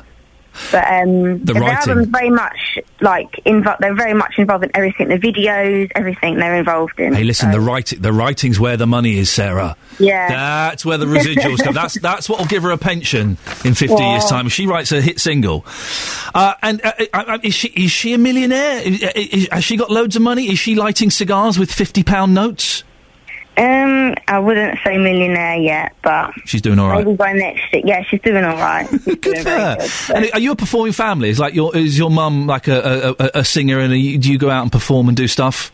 It's actually my dad that's a performer. Oh, Mum right. wasn't very into it, but my dad was very perform. Like he, he loves performing. He took us to stage school. Right. Um, he's an actor, so he kind of got us into everything. Has he been in anything? Um, he does theatre. Ah, It- as my as my mum would say, oh, not proper acting. Then, if she's not, if she's not if she's not seen it on the telly, then it's not proper. Bless her. Hey, listen, uh, Sarah. I, I hope she enjoys it. Uh, being a pop star, you know, it's, it's every young person's dream, uh, and I hope you get a little bit of the glory as well. Sarah, thanks very much Oh, for coming thank on. you. Luck. There we go. Fantastic. I don't watch X Factor. I know. I, t- I do find it a little bit exploitative. I find the first few weeks when they have people on who are obviously, you know, mentally ill, I find that uncomfortable. And then when it gets to, you know, the, the last 10 weeks, I find it a bit boring. But uh, yeah, a friend of mine was on, Melanie. She was supposed to be the singer in my band, but she's obviously probably going to get down to the last 10 in X Factor, so that's not happening. Melanie Masson. We'll get her on one day. She's good. Uh, but that's excellent. Thank you very much there. That's Sarah, who's Leanne's sister from uh, Little Mix. Uh, Wendy is on the line. Good morning, Wendy. Good morning. You're in Little uh, Wyman. Wy- Wymound. Wymond. No, Wymondley. Little Wymondley. Little Wymond Lee. Yeah. You just made up a word there. You just keep adding bits to it. No, I didn't. I even spelt it to him. Well, you know, listen, well, the, the team I've got here, blimey. you have you got a tip for getting rid of the smell of cat wee in my little boy's room? Yes, vinegar and water. That's all you need. what? Vinegar and water. That's all you Vinegar. I keep hearing that vinegar is the, is the the thing that, that can cure everything. Uh, vinegar will get rid of the smell. Yeah, you you add to, uh, sort of dilute it, dilute the vinegar, but have it quite strong to begin with, Yeah. And then sort of like just dilute it more and more. It might take a couple of days, but it will get rid uh, because I had a cat. So what do I do? I put it in a bowl, get a cloth, and, and scrub it on. Or, or if you got one of those spray gun things. Oh, we've got a spray gun thing. Yeah, I like that. Always looking for an excuse to use that. And, and vinegar and water is, is marvellous for anything. But it, it does get rid of the smell. It might smell of vinegar for a couple of days. but I'd rather the smell of vinegar. there you go. Wendy, listen, that's very kind of you. Thank you very, very much. Let's go to Paul in Kempston. Good morning, Paul. Morning. What have you got for us? Um, talking about the smells and what they might be. Yes. Um, I don't claim to be an expert, but I've got uh, people I know are farmers and work for water treatment companies, and my understanding this time of year they've obviously done the harvesting. And since they banned stubble burning and stuff, and they turn it into the soil, and they need something that helps biodigest all the stubble and stuff. Yes. So, so what they tend to do, there, there there are companies which go to the water treatment works, and you know the big sprinklers where they go and percolate the water through for the sewage and Yeah. stuff and all, all that. Yeah. What they then do is they collect and clean out those tanks and clean the sludge from that, and then they oh. use that to spray on the cro- on the ground oh. to fertilise it for crops. So hang on, are you saying because a caller called up earlier on and said that farmers are now allowed to use raw sew- allowed to use sewage? Is that what you're saying? Well, it's been collected from the water treatment works. You tell me. Oh my God! I don't want to. Look, I, we're looking behind the curtain. It's, it's not raw as in you pumped it into a tank straight from the toilets and you're bunging it on the land. Right. Because, I mean, water uh, water treatment works. They take all the muck out of it by filtering it through all the filter beds. Yeah. Oh You know, so, you know, have you ever taken your toilet apart and have to de- deal with the U-bend? I've had to do that once, and it doesn't smell that bad. I tell you what, we had we had a blocked drain the other uh, the other week, uh, and that smelt bad. That smelt bad, and boy, oh boy, it was it was, and the stuff that came out of there. No human being should ever have to see that stuff. Uh, when nappies involved, though. Never put a nappy down the toilet, Paul. That's the first. Never put a nappy or a wet wipe down the toilet. There's there's a rule. Paul, thank you very much for that. If you want to give me a call, oh eight four five nine four double five five double five eight one three double three. Start your text three CR. I feel that we are looking behind the curtain. I don't want to know that sewage is being pumped on farm land.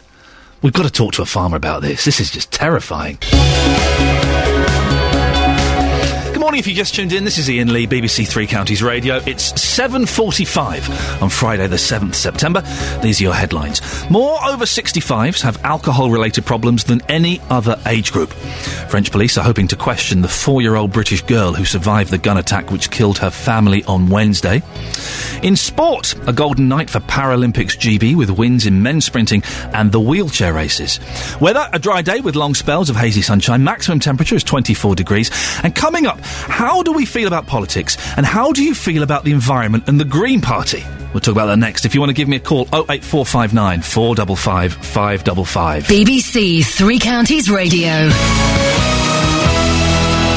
If he's Lord Coe, does that mean she's Lady Coe? Is that how that works? I'm never quite sure how these uh, these titles. Is he Lord Coe, by the way, or have I just dreamt that? He probably is. I think she must be Lady Coe. Uh, 08459 455 555 is the telephone number if you want to give me a call at any point. Should we keep Sunday shopping hours longer? During the Olympics and Paralympics, they've uh, been extended. And that all ends on Monday. Well, a survey seems to show that we're quite divided on this. Just under half of people want longer shopping hours on Sunday. I guess that means that just over half don't. Or maybe, maybe some are unsure. Let's talk to Danielle Pinnington, who is Managing Director of Shoppercentric, a Harpenden based retail analyst. Good morning, Danielle. Morning. Uh, th- these extra hours, these extended Sunday shopping hours during the Olympics, did they work? It's hard to say, isn't it? Because there's been a lot of reports that actually um, sales weren't that good during the Olympics. We didn't see the bounce that everyone was expecting. So it's quite hard to say that um, the Sunday, the additional trading, has actually been a success. What, what, there are loads of reports about London being empty. D- take my word for it. London was not empty when I went down there. It was on the news. Oh, Oxford Street's empty. I went and had a look. It was as, busy as normal. Does, does the Sunday trading laws, if they were to be relaxed permanently, do you think they will be good for business once we're out of the whole Olympic and Paralympic kind of special phase? In the long term, would they be good for business? Again, it's a difficult one to say. A- As the report um, that you mentioned said, only half of shoppers actually say they'd be um, interested in shopping on a Sunday. And I think that's the issue is, yes, we like the extra flexibility, but whether we're actually going to get out and spend more is really hard to say, especially when we're all still quite pressured in terms of how much money we've got available. So will we simply be spreading the same amount of money but across more days? I, I'm not entirely sure that having extra hours in the shops is actually going to encourage us to spend more, which I think is really what people are hoping it will do. It will have an impact on workers' lives, wouldn't it? It would, absolutely, and that's the side that you don't necessarily always hear about. And, and not just workers, but businesses as well. If you think about the independent retailers who are really quite struggling at the moment, if the big boys, the multiples, decide, yes, we're going to have longer hours, then the independents are going to feel they've got to keep pace with that. And yet they're often one-man bands or, you know, they're, they're family-run businesses. And so it's putting more pressure on them to work longer or to have more staff or to ask their staff to work longer. So it's not necessarily got all benefits. There are some downsides to this as well. Well, you, yeah, you say that. It, it sounds like it's going to be bad for uh, the quality of life for a lot of people. It could be, um, but that's the thing. It's, uh, for some, it could be um, an issue, and I think for workers in particular, that's something that, that you do hear them talking about when this subject is raised. For some shoppers, though, those that are quite interested in it, then maybe they're the sort that have very busy lives during the week and do like the idea of being able to do their shopping on a Sunday instead of trying to cram it all on a Saturday. But then again, another sort of alternative way of looking at it is, is an online all about helping us shop anytime we want to. Um, so the Sunday trading argument, it, there's not a clear-cut answer to it. I think there's a lot of pros and cons coming from all sorts of angles. It's inevitable, isn't it, that we're going to relax the trading laws? If you think back 30 years ago when everything was shut on a Sunday, surely it's the natural progression, isn't it? It does feel like a natural progression, and I think sometimes shoppers, when they're asked, they almost think it's happened anyway, um, and they're slightly surprised by the debate. Um, so maybe there's a sense that this is inevitable, uh, but I think it, it, it needs to be handled carefully, and it needs to be a choice thing rather than everyone feeling they have to do it. Oh, Danielle, I, uh, listen, I'm supposed to be impartial. I, I, I do kind of miss the days when Sundays were special. Not for any religious reasons. It was just nice that there was a day when things were shut or only open for a couple of hours, and you had to relax. You had to sort of switch off a bit. Yes, but that was before the days of online, wasn't Yeah, it? you're right. I think a lot of people, you know, they relax, but then they think, oh, actually, I do fancy doing a bit of shopping, or I'm, I'm going to go on the PC. So I think life has moved on from those days. Um, it's a question of how far people actually want it to go further. I'm just an old man. Danielle, listen, thank you very much. Really interesting. Danielle Pinnington, who's managing director of Shoppercentric, a Harpenden based retail analyst. Maybe you've got an opinion on that. 08459 455 555. Text 81333. Start your text 3CR. Now, the Green Party gather in Bristol this morning for the start of its autumn conference. Caroline Lucas, the party's outgoing leader and only MP, will formally hand over the leadership to Natalie Bennett. They would like to create a green national investment bank out of one or more of the currently nationalised banks to aid funding investment in green technologies, renewable and energy efficiency programmes. But how green are you? Justin Dealey has been speaking to people in Luton about whether they care about being green and their views on the Green Party. I use the recycling bins quite a lot. When I finish this, it's going to go in the recycling bin. But um, I've, I've not really thought about anything major. So, be brutally honest, the Green Party, do you really give a monkeys about them? Not really. I think all politicians are all tied with the same brush. Uh, depending, uh, I don't know who gets into gets a seat. I don't really think that any of them are any good. That's fair enough. That's quite broad as an answer. It, it is quite broad. So, the Green Party themselves, let me ask you this then. Do you really care about being green? Or do you think to yourself, well, we didn't recycle many years ago, so why do I need to recycle now? Well, I, I think to be in, in, uh, in thing speaking, um, we do do a lot of recycling at home. We do uh, a good 60, 65% of our waste is recycled. Yeah, I'll, I'll always go along with recycling. Um, I'm, I'm a great believer because landfill is so so tight these days. You know, the, the- you can't you can't get a hole in the ground for love nor money, sort of thing, and uh, they're, they're filling up rather fast. One day, would you ever vote for the Green Party? Can they be taken seriously? Or do you don't think, think I'd ever I vote. think they'd ever get I don't think they'd ever get anywhere.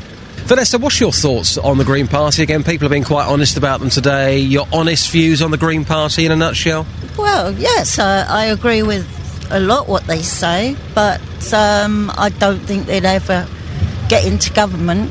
Would you almost feel like you'd be wasting your vote by voting for them? Yes, really, yeah. And how much do you care about being green? Do, do you do things every week to be green? Well, we recycle our waste and everything, yes. But that's about as far as we go, really, isn't it? But I, th- I think they've got a point to make um, in that we all ought to be conscious of the environment, and, and certainly green issues ought to be at the uh, forefront of the agenda. And come on then, what do you do to be green? Do you do something once a week, once a month to be green, apart from recycling? Is there anything else that you do that you thought, yeah, I'm going to do that because I'm going to be green, and afterwards I'm going to feel good about it? Anything at all? Uh, noth- nothing that comes immediately to mind. I think people either agree with the policies or they don't. You know, it's up to the individual, isn't it? And what about yourself? Do you agree with recycling, I with having less gas guzzling cars? Do you agree with all that? I do agree with that, yes. Although I drive a car, so I can't say anything. really? So, as much as you agree with them, you wouldn't give up your car for them. No, no. Well, Councillor Ian Brandon is a Green County Councillor for Hertfordshire County Council, and he joins us now. Good morning, Ian. Good morning, Iain. Three Ians on one show. This is, I think, one of the signs of the uh, apocalypse. Uh, the Green Party, it, it, it does face credibility issues amongst voters, doesn't it? You, you only managed 2.7% of the vote in your own 2010 election campaign. Um, that's uh, due to, I mean, you've got to think of the 2010 um, election where we were making our first breakthrough, and we did that with uh, Caroline Lucas in Brighton. And I think that shows actually there is there is um, a time where in coming general elections we will be, you know, we would hope to be making further gains, like in places like Norwich uh, and places like Lewisham, etc. And you also, you've got to look also at our councillor figures. Our councillor figures have been going up, and Natalie Bennett, who's uh, our new leader, has been you know, really looking at pushing our MEPs, and she's looking at, and the whole, obviously the Green Party looking at trebling their MEPs in the uh, European elections in 2014. So I certainly think, credibility-wise, we are we are getting there, um, and I think the figures are actually showing, you know, bit by bit that, that we're, we're proving that. Your conference starts today. What's the focus going to be? The b- big focus for us um, at conference is about the economy and actually our alternative plan to you know getting the economy uh, moving. And certainly, you know, a, a few of the things that we're, we're looking at is rather than you know a big cut, you know, the ama- amount of massive cuts that the Conservatives and, and Liberal Democrats are trying to push through, is looking at alternative ways to get the economy moving, like uh, you know money for green energy pro- projects by using a green investment bank. Any other ways of, of kick-starting the economy? Well, I think that's that's the main one, but we're also looking at um, things like making sure that um, banks are, uh, you know, the big bankers' uh, tax. Uh, we're also making sure, looking to make sure that uh, there's less tax evasion as well. That's a massive hole Good, in the good, good luck with that. yes. Uh, Ian, listen, is it fair to say that, uh, that the major parties have kind of cherry picked your most popular uh, uh, kind of um, ideals and, and uh, uh, things from your manifesto, and left you with all the, the kind of weirdy fringes stuff. So they've, they, they've they're, they're doing bits and pieces that have come from you. So you probably won't get in, will you? I would, I would argue that that's the case, and that's actually due to um, the influence that the Green Party is having both on the national and the local picture. Uh, so actually, that's that's credit to us that we're actually getting those types of policies in local councils and and, and, and local government and local governments, and also at, at, you know starting at national government in ways as well. But I think the Green Party, as uh, as people uh, will know, it's not just about our environmental policies. You know, we are looking at you know things like social inclusion and making sure that. Um, Making sure that people on the on you know on the social sector are, are, are a lot better off as well. Ian, we've got 30 seconds. Nappy tax. Is there going to be a tax on nappies? That's not a policy I'm aware. That's not a That's the- policy the- I am aware of. Look into it, Ian. If you get rid of the nappy tax, and you know you might stand a chance of getting a vote from me. But if there's a tax on nappies, I can't do it. If they cost a fortune as it is. As I said, that's something I, I am unaware of. I must admit. Have a little look for us. Ian, thank you very much. So that's uh, Councillor uh, uh, Ian Brandon, who is um, at the Green Party conference, the gathering this morning in Bristol. Oh wait, four five nine four double five five double five. Next hour of the show before Jonathan Vernon Smith takes over at nine. Loads of stuff to talk about. The Sweeney, smells, Sunday trading, old people drinking. It's a busy hour. Let's get the latest news now from Simon Oxley.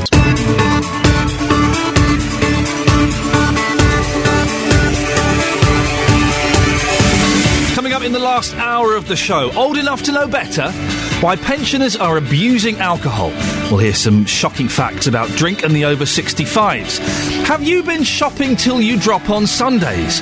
The extended trading laws are about to end, but do you want to keep them? And the mad man who made uh, gems like the Sweeney will be coming on the show. Very exciting. We'll be talking to the series creator. Very, very exciting indeed. BBC Three Counties Radio.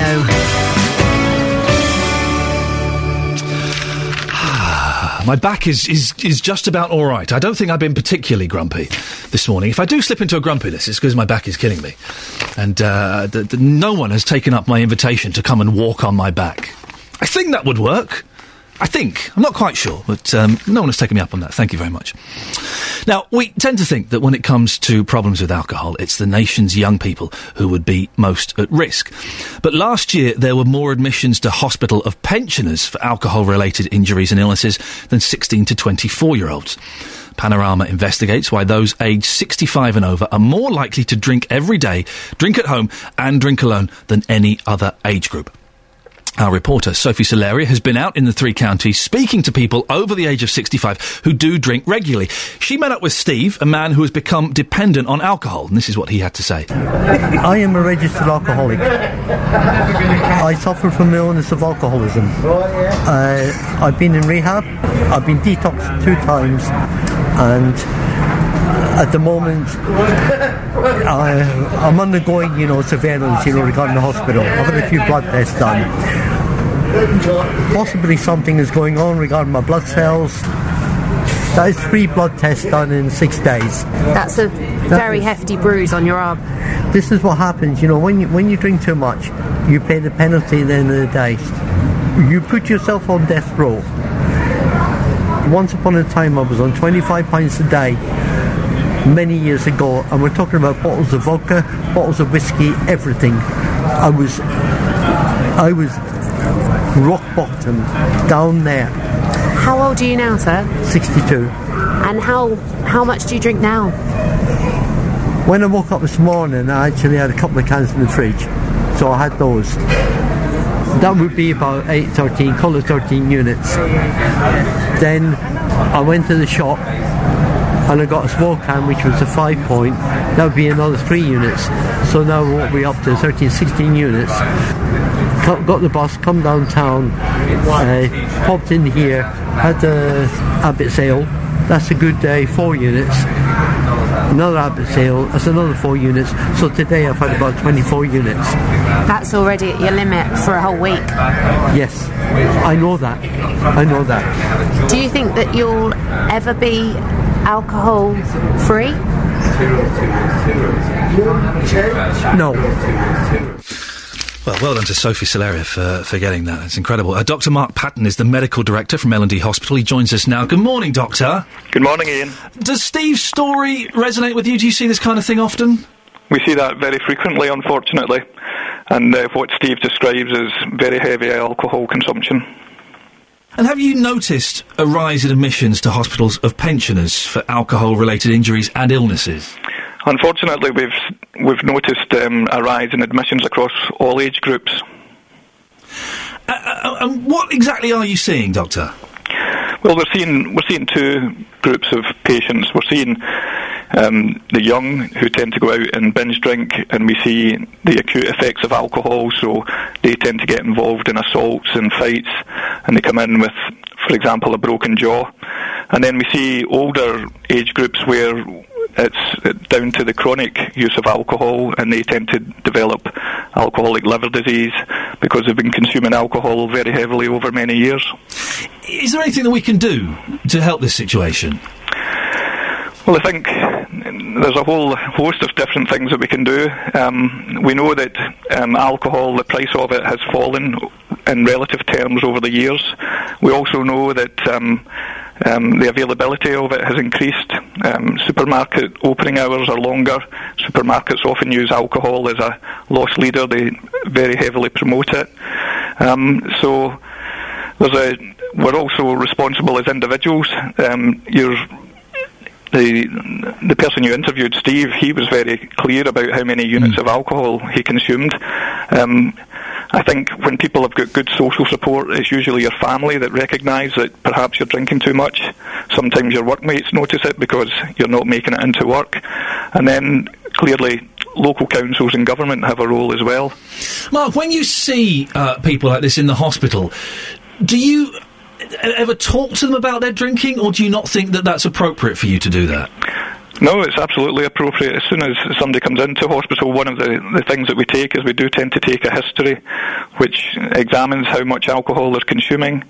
Um, we try and screen people. We try and see if alcohol contributed to the admission. We know that there's services with, both within the hospital and outside in the community in primary care where people who are uh, drinking heavily can access those services and see if they can try and either limit or stop their alcohol consumption. I think one of the big problems with, with alcoholism and, or excessive use of alcohol is that uh, people are often in denial that they've got a problem. Uh, it's not me. There's nothing wrong with me. Yes, I think sadly a lot of people who drink to excess think that well the the, the damage will happen to somebody else. I'm okay. I can manage. Um, but frequently.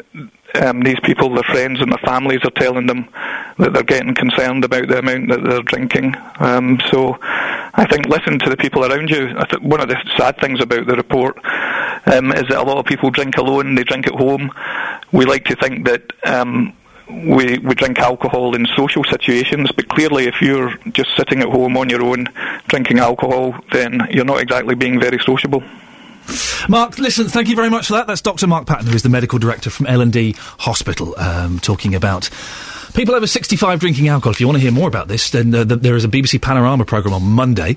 Uh, Joyce has called in. Joyce is in Leagrave. Good morning, Joyce. Oh, good morning. What's your take on this, Joyce? Well, I could never understand why the authorities, whoever deemed to do these stupid things, yes. whether why they gave corner shops. Think how many corner shops there are on each street. The the really the ruling that they could sell alcohol. Because when you think about it, senior citizens or youths or anything coming on from a football or going in a corner shop, if they had to go to an off license or a supermarket, as you say, um, they wouldn't be drinking so much and getting into trouble. But older people, they may be able to go up to their corner shop and buy alcohol and come home. Uh, it, it was encouraging, actually, alcohol. You, you know, the funny thing is, you can buy alcohol in petrol stations now. That that oh, always Oh, struck me. that struck me as odd. But do you really think that would make a difference? Because every high street's got like a, a mini supermarket now, hasn't it, or or an off license? I know where I, where I live, there are two supermarkets in, on the high street and two off licenses. Yes, but some people can't walk down to the high street, and on every corner there's a shop, and the corner shops there is alcohol. And why that was the ruling was changed they could sell it. I know it's good for business, but you can imagine how that encouraged drinking. Joyce, can I ask you a personal question? I'm over 21. can, can I see your ID? No. Uh, d- do you drink at all, Joyce? I tell you what I do do. Yeah. It's one of my father's old things that when I've got a cold coming or I feel I've got shivery, or whatever, he used to keep a little drop of whiskey on the mantelpiece in the kitchen, and he used to have it with his cup of tea in the morning in case he got a cold. So, hang on, you're saying you have a little bit of whiskey every morning to stop no, you no, getting no, a cold? not every morning. Only if he felt he was getting a cold. And really, I don't drink. No. And, and do you uh, do you live alone? Do you see people? Because one of the reasons we're hearing this morning is that people are lonely, so they're finding friends. You know, they're, they're finding a friend in the bottle. Is it? Excuses, excuses. Right. It's get up and go. I believe in mind over matter. And um, to be honest, you are what you are, and there's always a bad excuse. And if you haven't got the money, how can you afford it? Well, this is the thing. I think if I'd people rather give it to the grandchildren if I could afford it. uh, I think if, this is it though. If, if you have a, a problem with alcohol or an addiction of any kind, you find the money somehow, don't you? I mean, you forego food or Yes, clothes or things like that. Yes, but also it promotes burglary and everything else, and so does everything else. Sorry, I don't think there's lots of lots of pensioners going around burgling. Uh, uh, is, that, is that what No, you're saying? young- youngsters The do, youngsters. don't they? They do. Joyce, Yeah, we, we, we're off on a slight tangent. Thank you very much, Joyce and Leagrave there. Uh, if you've got a, a, a personal story about that, I'm really keen for someone to phone up who's over 65 uh, and be honest about the amount of alcohol that you drink. Be honest, I'm not going to make any judgment. I'm, I'm curious. And do you think you have a problem with the amount that you drink? Uh, uh, 08459 455 555. I think, as I said to the doctor, that, that people who are alcoholics uh, or have a problem with alcohol are in denial. They don't accept. It's not me, Governor. No, I can handle this. I could stop this any time. In fact, one of the common things alcoholics do is they go for an extended period of not drinking to prove they're not alcoholics. They go, "Well, I didn't. I didn't drink for a fortnight, so I'm fine. I can go back to drinking now." 08459 455 555 is the telephone number. I would love to have a chat with you about this this morning. We've got 45 minutes before JVS uh, comes uh, and takes over. You can send me a text as well, 81333. Start your text 3CR or email 3CR at bbc.co.uk. The headlines this morning on Friday, the 7th of September at 8.15. More over 65s have alcohol-related problems than any other age group. French police are hoping to question the four-year-old British girl who survived the gun attack which killed her family on Wednesday. In sport, a golden night for Paralympics GB with wins in men's sprinting and the wheelchair races. Got a full weather bulletin in a minute with Steve Weston. And coming up, I may not be the sportiest person, but I'm going to be playing cricket this morning in the Three Counties car park. If you've got a car in there, I'd move it. Find out why in a second. BBC Three Counties Radio. Now, I'm joined um, by Jonathan Vernon Smith. You may know him as JVS or Jivs. Uh, Do you know, we used to have someone here who she always wanted to abbreviate everyone's name. So she would have called you E. Oh. And uh, one day, because I always answer the phone in the office, hello, JVS. Yes. And it was her. And she went, oh, hello, Javes. Fantastic. Now, listen, I've got a bad back. Yeah. You said you, can do the back clicking, but I'm too tall. I, I, I can crack backs, but uh, but I think you might be too tall because I'd have to kind of get behind you and I'd have to give you a wrench, and I'm just a bit worried that you might be. I'm a bit worried. You'd be a bit tall.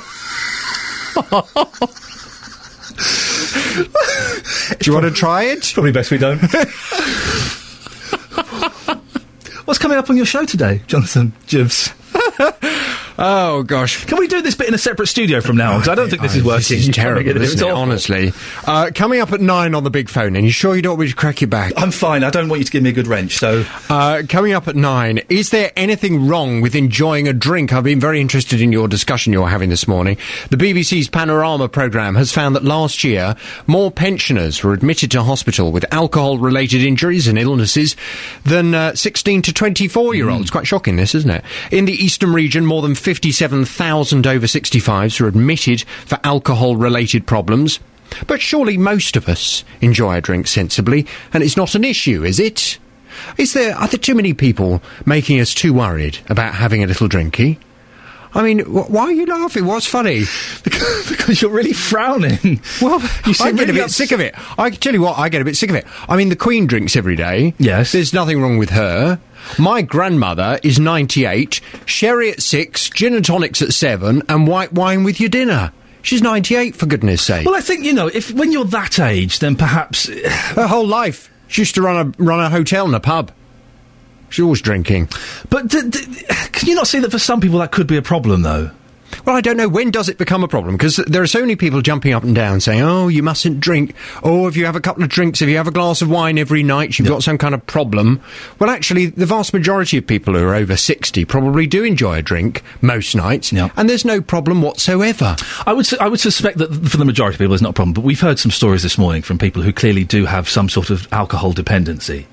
Well, from nine, I want to hear your views on this. Is there anything wrong with enjoying a drink? Do you also? Do you like a sherry every evening? Has it ever done you any harm? Perhaps you've lived with someone who used to be one of those people who would have a little drink and gradually it spiraled out of control. 08459 455 555. Is there anything wrong with enjoying a drink? It's the big phone in this morning at nine. You sound very angry, and I'm wondering if that is hinting that I've got a drink problem. Th- that your lifestyle might need to be questioned slightly. I uh, I did have a couple of glasses of Pinot Grigio last night. Just something you said this morning before I came in. Thank you, Jonathan. I'll keep it in the glove box. Look forward to it. Jonathan Vernon Smith will be on at nine o'clock. Always worth a listen. It's a, it's a cracking listen. If you've not listened before, I, I cannot uh, recommend it thoroughly. Later on, please. Thank you, love.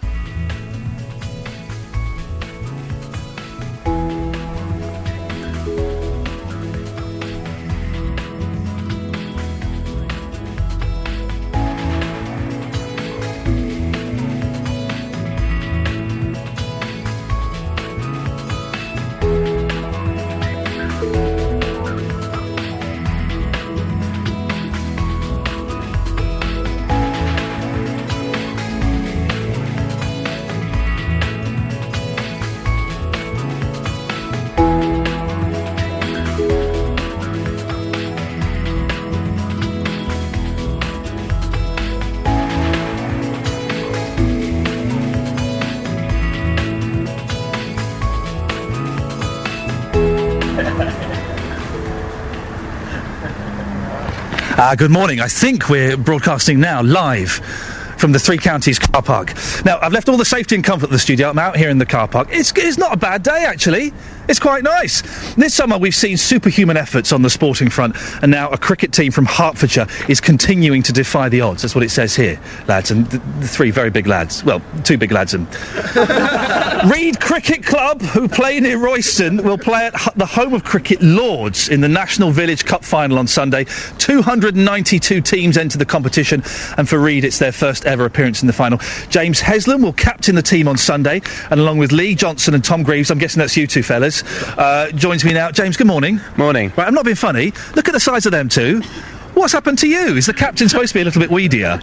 Uh, obviously, um, yeah, no, well, uh, obvi- I know Lee and Tom work out, you know, every day, so I'm sure it's paying off for them. And they look really happy to be up at this time of the morning as well. You, you all right with that, lads? Yeah, no, Excellent. Now, James, playing at Lords, that's got to be pretty exciting, isn't it? Yeah, no, I mean, since we got further and further in this competition, everyone's been getting a little bit more excited, and I don't think it's quite sunk in yet. 292 teams started off. Did you think you'd get to the final?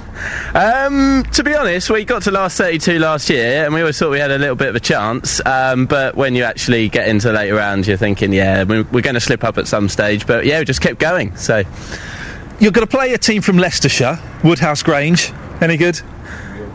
Yorkshire. They're from yeah, Yorkshire. Yeah, they're from Yorkshire. We don't know a lot about them. You can't really find out that much technically about the players, so we're just kind of not really bothered looking, really, to be honest. Just, uh, You're just going to go. You, you'll, you'll kick their backsides, won't you? Uh, I don't know if you're allowed to do that in cricket. Is that, are you allowed to kick people's backsides in cricket? Uh, I don't know if we should be making too many bold statements at this stage, but we'll give it our best shot. Uh, it's going to be. Look, there's a car coming. I wouldn't bring your car in. We're going to play cricket. Back away from the car park. It could be messy.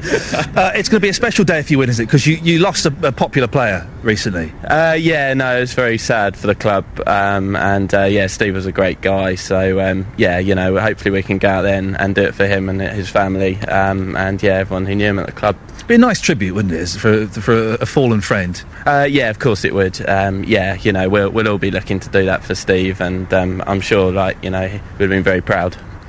Brilliant. Okay, well that's, that's Steve Lovegrove. Now, uh, uh, I'm look, you're Lee, aren't you? I can tell why you're Lee because your nickname's the Red Bullet. That's right. Yeah, the Red Bullet. I, I, I shall describe Lee. He is red and is shaped like a bullet. well, that's not where my nickname's from. Um, two years ago, there was a competition on Sky Sports um, called the Speed Gun Challenge, and I bowled at 76 miles an hour. And as a joke, our overseas player, the Aussie uh, Aussie bloke, um, gave me the nickname of Red Bullet because I used to bowl really fast. you bowled 76 miles an hour. That's right. Yeah. He's holding the cricket ball now, dear listener. So be careful. And Tom, oh, what, what's your nickname? Uh, the big dog. Uh, I have to describe Tom. Tom is looking very cool, sort of cool. He's wearing shorts, uh, a nice little short sleeve top. Uh, he's got his sunnies on. He's looking, you know, you're looking with. Why are you the big dog? And I hope this is clean. Oh, very clear. Uh, my friend Matthew Bowles, who's currently listening, apparently, um, he gave me the nick- nickname just because he thought I looked a bit like a dog, and I'm quite big. Um, and that was that was that really. Yeah. You are quite big. Yeah. You do look like a dog, a chihuahua. uh, right, uh, how, how much time have we got on this, Ollie? Well, we got plenty of time before, because I'm, I'm keen to play a little bit of cricket. Okay, right. I've got to confess, my cricketing skills are not the best. We are in the car park. Why have you chosen to do it right near my car? that, doesn't, that doesn't seem fair. he said, look for a cheap car and get it. Steady on, lads. And also, I thought you were going to bring like a tennis ball, or you know, one of those those balls that kids use that's got holes in. So that's a proper cricket ball. yeah, well, you know, we, we take it seriously at Reed, so, uh, you know, we're, we're here and Lee's going to bowl his quickest. So Oh, no. I don't know who's batting. Uh, well, uh, have we got a bat? That would Yeah, help. yeah, okay, yeah, let's. let's- that, that would help. I, I'm going to have a little go at batting. Now, uh, uh, the last time I played cricket, I was about 12 years old, and I, I caught the ball. I thought that hurt. I'm never doing that again. Have you got you got tough hands? Oh yeah, um, yeah. You, you have to, you have to have tough hands. Uh, cricket. Look at the size of your hand. That's Work, huge. yeah. Look, Workers. that's massive. Yeah. Okay. Do you want gloves as well? Ah, who needs gloves, you wimps? hey, cricket back technology has come on a long way since I last played. Look at that. Disc- it's all aerodynamic. That's it, yeah, yeah. I've got a bit of reputation for taking weight off my bat, so I hope that's about right for you. Look at this. Okay, Ollie, you're going to. Now, this is going to be tough, Ollie. Ollie is uh, uh, my technical assistant this morning because you're going to have to hold the microphone in a position I can speak into whilst I'm getting bowled at at 76 miles an hour. Be careful, he's, he's a work experience. It doesn't matter if we lose him. Don't go for my face. That's the thing. All right, let's let's do let's do some gentle. Let's do a little gentle thing first, shall we? there we go. Hold. Listen, this is going to be good. Get that get that microphone near this cricket bat because it's going to sound awesome. Get it down there, Ollie. Come on, look. Here we go. Let's have it. Oh! ho! Now we've got. I'm getting into this a little bit. It's now quite exciting, and I'm sort of looking around thinking, well, can I, can I lob it?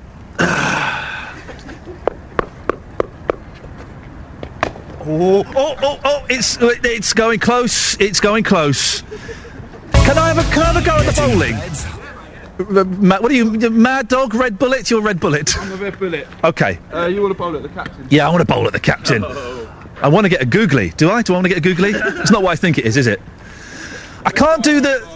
I can't do the overarm. This was another reason I found cricket so tedious at school. Was this? By the way, you're listening to uh, BBC Three Counties. If you wondered, you've not just tuned into some weird kids who've taken over the FM transmitter. This is actually the BBC. Okay, so I'm going to bowl at James the captain. Here we go. Oh! He's out. How's that? Give me another one. Give me another one. I'm enjoying this. Come on. Right, this is it. I'm going to do a proper run up now. No messing around. That yellow line is my crease. I know all the lingo. Here we go.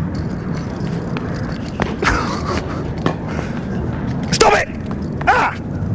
Now, James, come, come and talk. I'm, I'm actually out of breath. Give me some tips on on how that went. Well, I think you're pretty good actually. Yeah, have you played cricket before? Well, not for a long time. I've I got a natural kind of talent? Yeah. What are you doing Sunday? Are you busy? I'm busy. Yeah, I'll be busy. Having, I'll be playing Xbox, isn't it? All right, I'll be yeah, having a good sit down and uh, and not doing a lot. so listen, uh, th- just just give us name check your team one more time. The team, sorry. What? All the players? Give give us give us.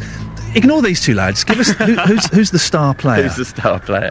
Oh dear, uh, this is a very difficult question for me. Uh, I can't, I can't give you one. I can't give you a star player, otherwise everyone will be moaning at me. Sorry. Red Bullet, who's the star player? Well, obviously me. Yes, a good lad. Listen, uh, is, is it Sunday that you're playing? I wish you the very, very best of luck with it. Let's maybe speak to you next week and you come back trophy winners. Yeah, we hope so. Excellent stuff. Across beds, Herts, and bucks, this is Iain Lee on BBC Three Counties Radio. Thank you very much, Simon. Coming up in the last hour, a half hour of the show. Oh, I nearly gave myself an extra 30 minutes. No, thank you.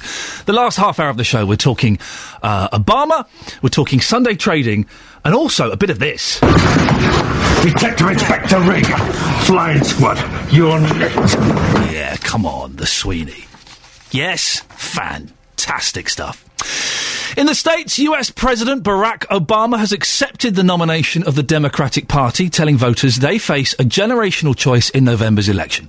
He highlighted the difference between his aims and Republican policies and reprised his 2008 theme of hope. Republican Mitt Romney is challenging Mr. Obama for the White House, with polls showing a tight race. We can talk now to our US reporter, James Gordon. Morning, James. Hello there. How did the speech go down?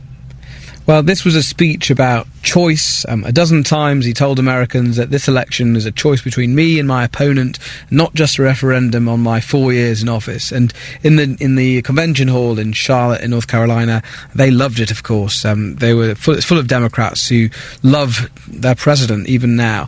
Uh, and really, the speech overall was vintage Obama. The cadences he has, the great lines he uses. The question is, has it changed the minds of any of the people who will be voting in November? And this is how the speech came to a rousing con- conclusion. I'm asking you to rally around a set of goals for your country goals in manufacturing, energy, education, national security, and the deficit. Real, achievable plans that will lead to new jobs, more opportunity, and rebuild this economy on a stronger foundation. That's what we can do in the next four years, and that is why I am running for a second term as President of the United States. He appealed to people who voted for him four years ago, and he says he knows it's different now, that people are in a difficult position. Um, but he outlined two different versions for America, to, uh, two, two, different visions for America um, that of the Democrats and the other of the uh, Mitt Romney and the Republican Party. And uh, he says that more people will suffer if Mitt Romney wins. So the election is 60 days away. He presented voters with a choice. Yes, uh, in in terms of his opponent, uh, Barack Obama sounded a warning really about about Mitt Romney, uh, saying it would be a very different sort of America if he wins, and he really tried to hammer home to potential Democrat voters that this election is about a choice that many people will suffer if Mitt Romney wins, and he even mocked him by uh, saying he didn't have very much foreign policy experience, and he asked how could he manage diplomacy with Beijing when he offended America's closest ally, Britain, over the Olympics when he went on a trip there in the summer. How did he handle the notions of hope and change that were so strong in 2008? Well, in many parts of America, that there isn't a lot of hope, and uh, some people don't think there's been the right sort of change. And uh, so President Obama had this new take on an old slogan that he used um, during the campaign four years ago, and he said that the American people were the change. Um, he said that they had voted for the change themselves, and they inspired him with hope. And um, he, he, talked about various inspirational cases that gave him hope. So it was a, a nifty way of sort of using the old slogan, but m- sort of um, rather than he, he being a symbol of hope and change, he said it was the people of America that, that were the hope and change. Where does the election go now, James? Well, there's 60 days to go, two months, and um, there's going to be three presidential debates between Mitt Romney and Barack Obama when uh, m- those Americans who are undecided will get a, a, a more of a flavour of what each candidate's about and what their policies are about. So that, that takes place between now and uh, November the 6th. But apart from that, um, you know, the polls are neck and neck. It really is all in the balance of course, the best thing that's happened for the Democrats in the last couple of weeks has been Clint Eastwood. Did you see that? At the Republican yeah, that, that Party, was phenomenal, wasn't it? Man, if you've not seen the Clint Eastwood clip, uh, g- go and look up Clint Eastwood Republican speech. It's incredible. Totally helped Barack Obama, I think, inadvertently. James, listen, thank you very much. That's James Gordon, our US reporter. It really is an astounding clip. They, they wheel out Clint Eastwood to give a speech to the Republican Party, and it's embarrassing. It's embarrassing.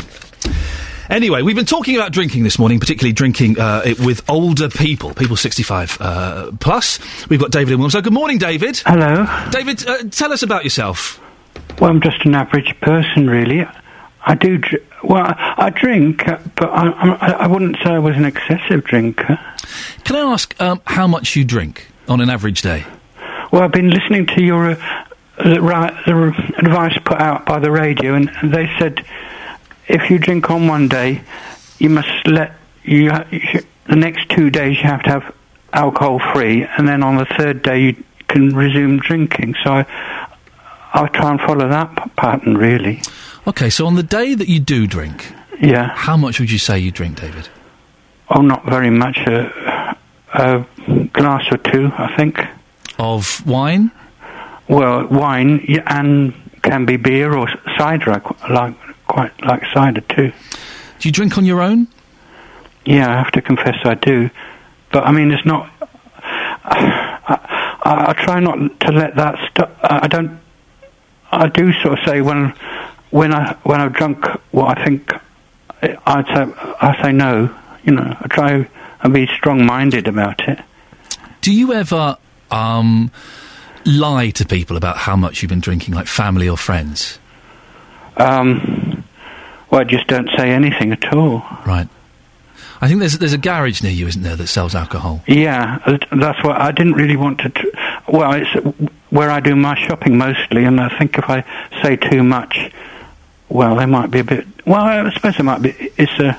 But I, do, I am do a bit. do you think that the garage, that having alcohol so near to you for sale, makes it a little bit harder to resist? Yeah, yeah. Can I ask you a question, David? And uh, take this any way you want. Have you had a drink this morning? No, but there's a bottle in the fridge I could do if I wanted. And do you often drink in the morning? No, I I, I take the na- I follow the naval um, tradition, if you like. I'm not a navy man, but you don't. I don't drink before the sun's over the yardarm. When's the when's the yard? That's evening, is it? Is that dusk? No, it's midday. It's I think. midday, is it? I thi- So you could start drinking at midday. Yeah. And you sure it's just it's just two glasses you're having from midday? Yeah, yeah. Okay. Do you? Uh, you said that you kind of it's you have to resist for a couple of days. Do you find that hard? Those days when you're not drinking, do you find it hard not to drink? Uh, ye- well, if the temptation is there, I suppose yes, it's hard. But sometimes you can go out with and, it, and there's no temptation at all. of course. Do you feel uh, that you need to talk to someone about this or about you know being lonely at all? Well, I suppose I would want to speak to a relative about it, but well, I, uh, yeah. Uh, Have you got any relatives you could speak to about it? Well, they, I could speak to them, but I don't think they are that interested. What makes you think that? Well, they've got their own lives. They've got their own, you know, uh, things. Uh, I won't say obsessions, but interests and things that that What relatives are they to you, David? Are they children, grandchildren? sister and uh, yeah, sister and a nephew. Well, my, my nephew is very good. We've we've got a very close relationship, but at the moment he's abroad, so I mean I can't. Would you? Do you not think it's maybe worth just having a word with your nephew or your sister on the phone and just kind of raising these issues? The fact that you've raised it to me, mm. complete stranger, would imply that that you want to talk to someone about it, and you may just be surprised what your sister or what your nephew or what your best mate says. Hmm. Well, I think they might be having problems too, so I don't know that they would want to. Hey, listen, I, one of the things I find is when I'm having a tough time, is if a mate phones up and says they're having a tougher time, it takes the pressure off me a bit. So you never Oh. know. Listen, David, I I really appreciate you calling. Yeah. It's very kind of you to be so honest, and I know that uh, uh, w- uh, with matters around this, it can be very difficult. If you want help, there is help. Yeah. Listen, we're going to take your details. And if you don't mind, one of our team will give you a call after the show, and we'll we'll just put you in touch with some people who might be able to help. And whether you follow that up or not is entirely up to you. How about that? Yeah. Would that be okay? Yeah. Brilliant. Thanks very much, David. Ah. Keep in touch. Thanks. Okay, there we go. It's David in Wilmslow.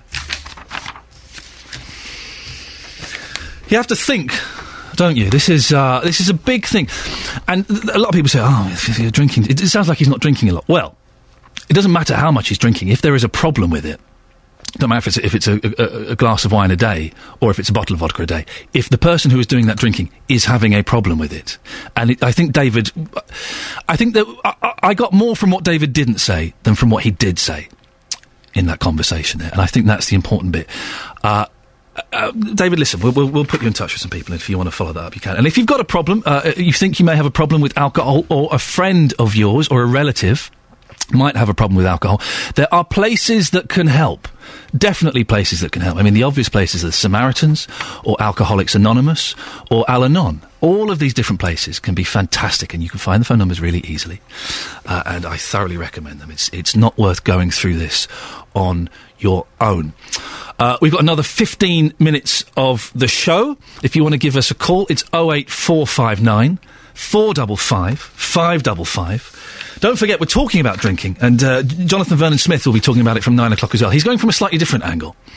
He's asking, is there anything wrong with enjoying a drink? And of course, I, I don't think there is. I don't think there is. If you can do it responsibly, if you can have a, keep a handle on it, keep a lid on it, then that's fine. I think what was telling there about that last call was that uh, he admitted that he drinks on his own. And I think that that can sometimes be be the start of a, a situation. Jonathan, of course, is uh, happily enjoys a, bottle of Pinot Grigio every now and then. Uh, and is coming from the other angle that maybe we're living in a slightly uh, nanny state in inverted commas, and perhaps we're being told too much how to uh, how we should be drinking. Jonathan Vernon Smith on at nine o'clock. Always a cracking listen. Is there anything wrong with enjoying a drink? It's the same number to get hold of him uh, at nine as it is to call me.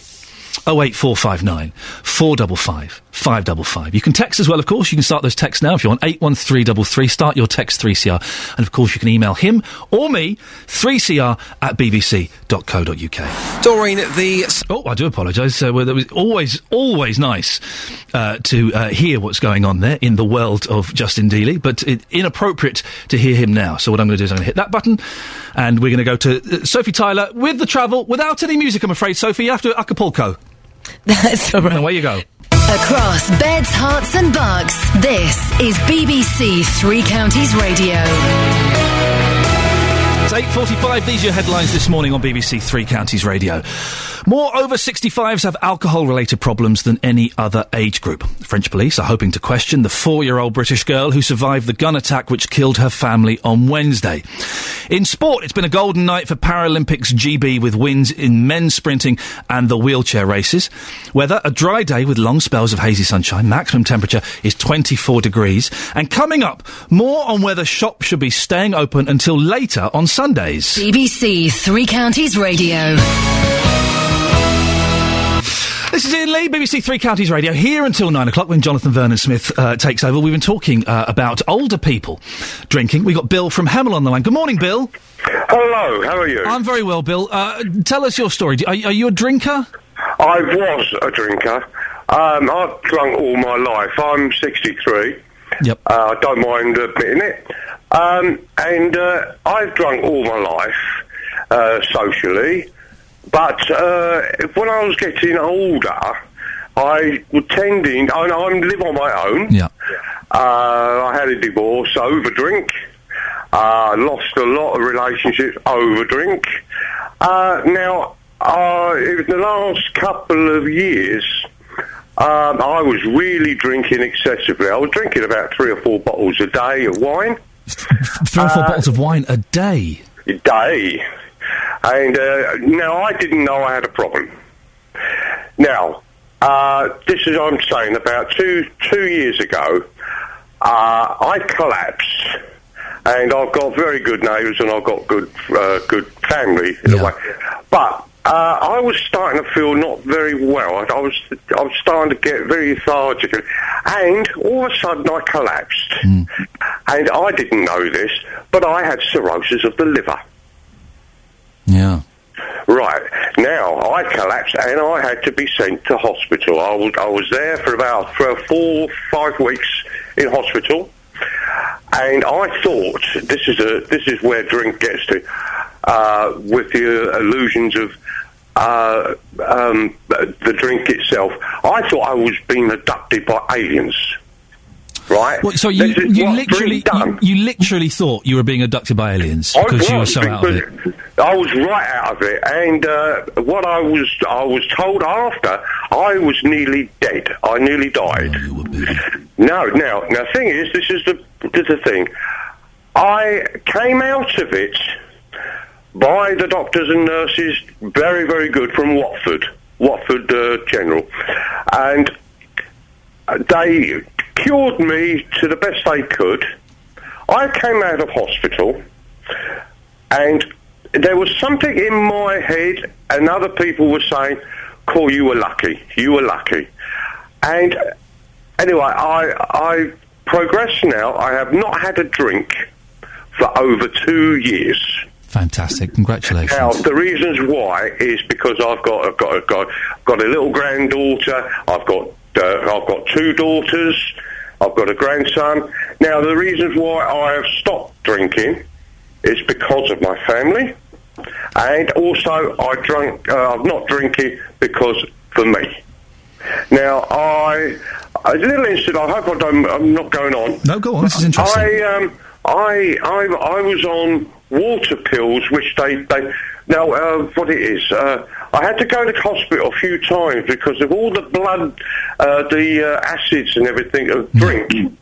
It blows you up and you get a horrible fluid. Bill, sorry to interrupt we are running out of time Yeah. Can I ask you a question? How did you stop? Do you go to meetings? Do you go to Oh, church? no, what did no, you do? No, no, no. I did go. This is what I'm saying. Before I, I did collapse, I went to a, an agency called uh, Turning Point. Okay, yeah.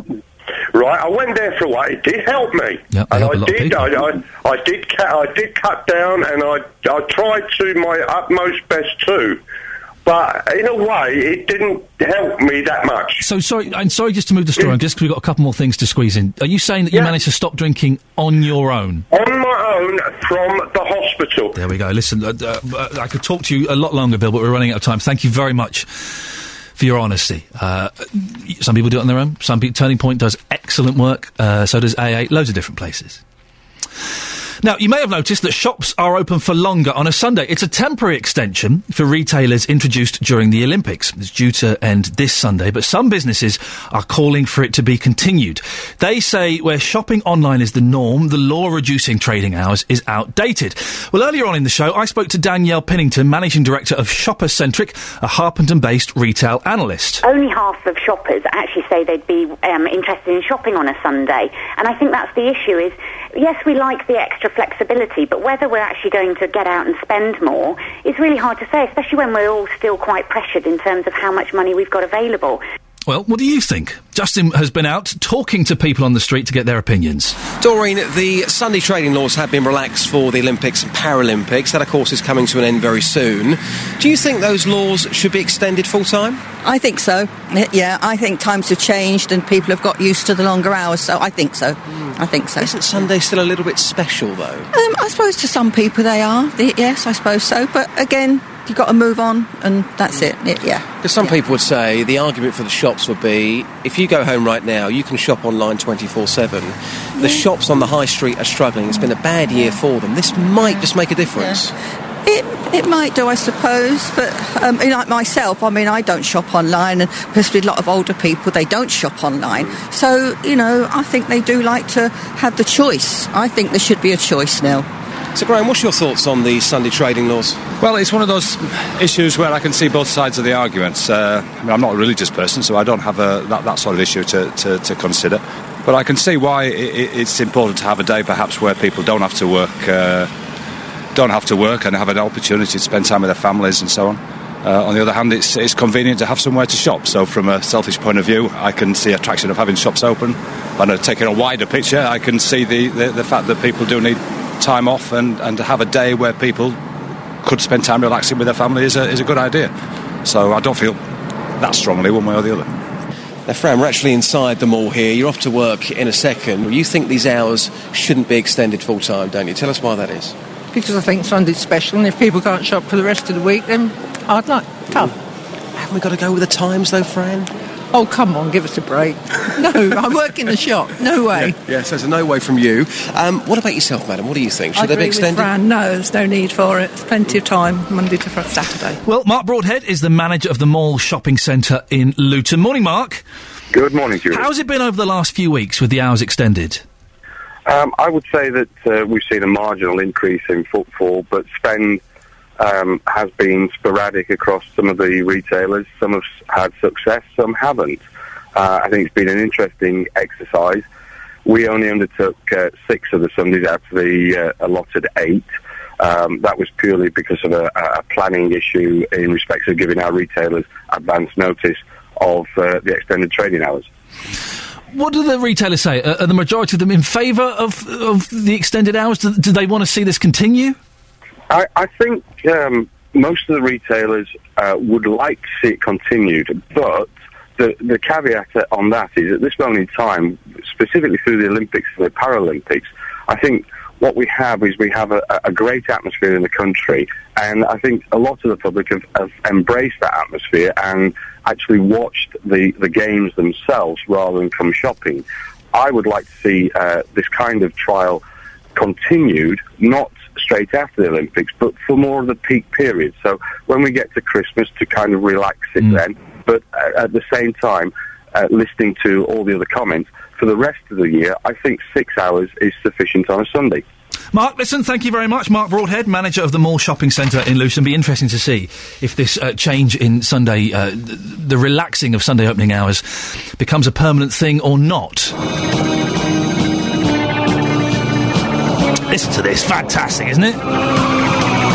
The Sweeney, the Sweeney. I used to genuinely think when I was a kid those were the words that you sang the Sweeney over the top of it. It turns out uh, I'm an idiot. Well, we can talk, and this is this is cool, isn't it? To Ian Kennedy Martin, who is creator of the series. Good morning, Ian. Good morning. It's the fourth Ian on the show. I'm feeling a little bit uncomfortable uh, with that. You created. How how did you come up with the idea for the Sweeney? Well, it was a collision of a couple of things. One was the uh, arrival of uh, Commissioner Marks in Scotland Yard, and he wanted everything changed. And I also knew a detective in the flying squad, the Sweeney in Scotland Yard. I knew him quite well. And uh, he, uh, you know, immediately there were kind of loggerheads. And uh, I had a, my best friend was John Thaw. Uh, I'd worked with him on the uh, series Redcap well before your time. It, it- it was well before my time, but I'm impressed he was your best friend. That's very great. and drinking companion. Yes. Uh, um, and a borderline alcoholic. And uh, I, he, well, I was looking for a series for him because I knew he was a very good actor.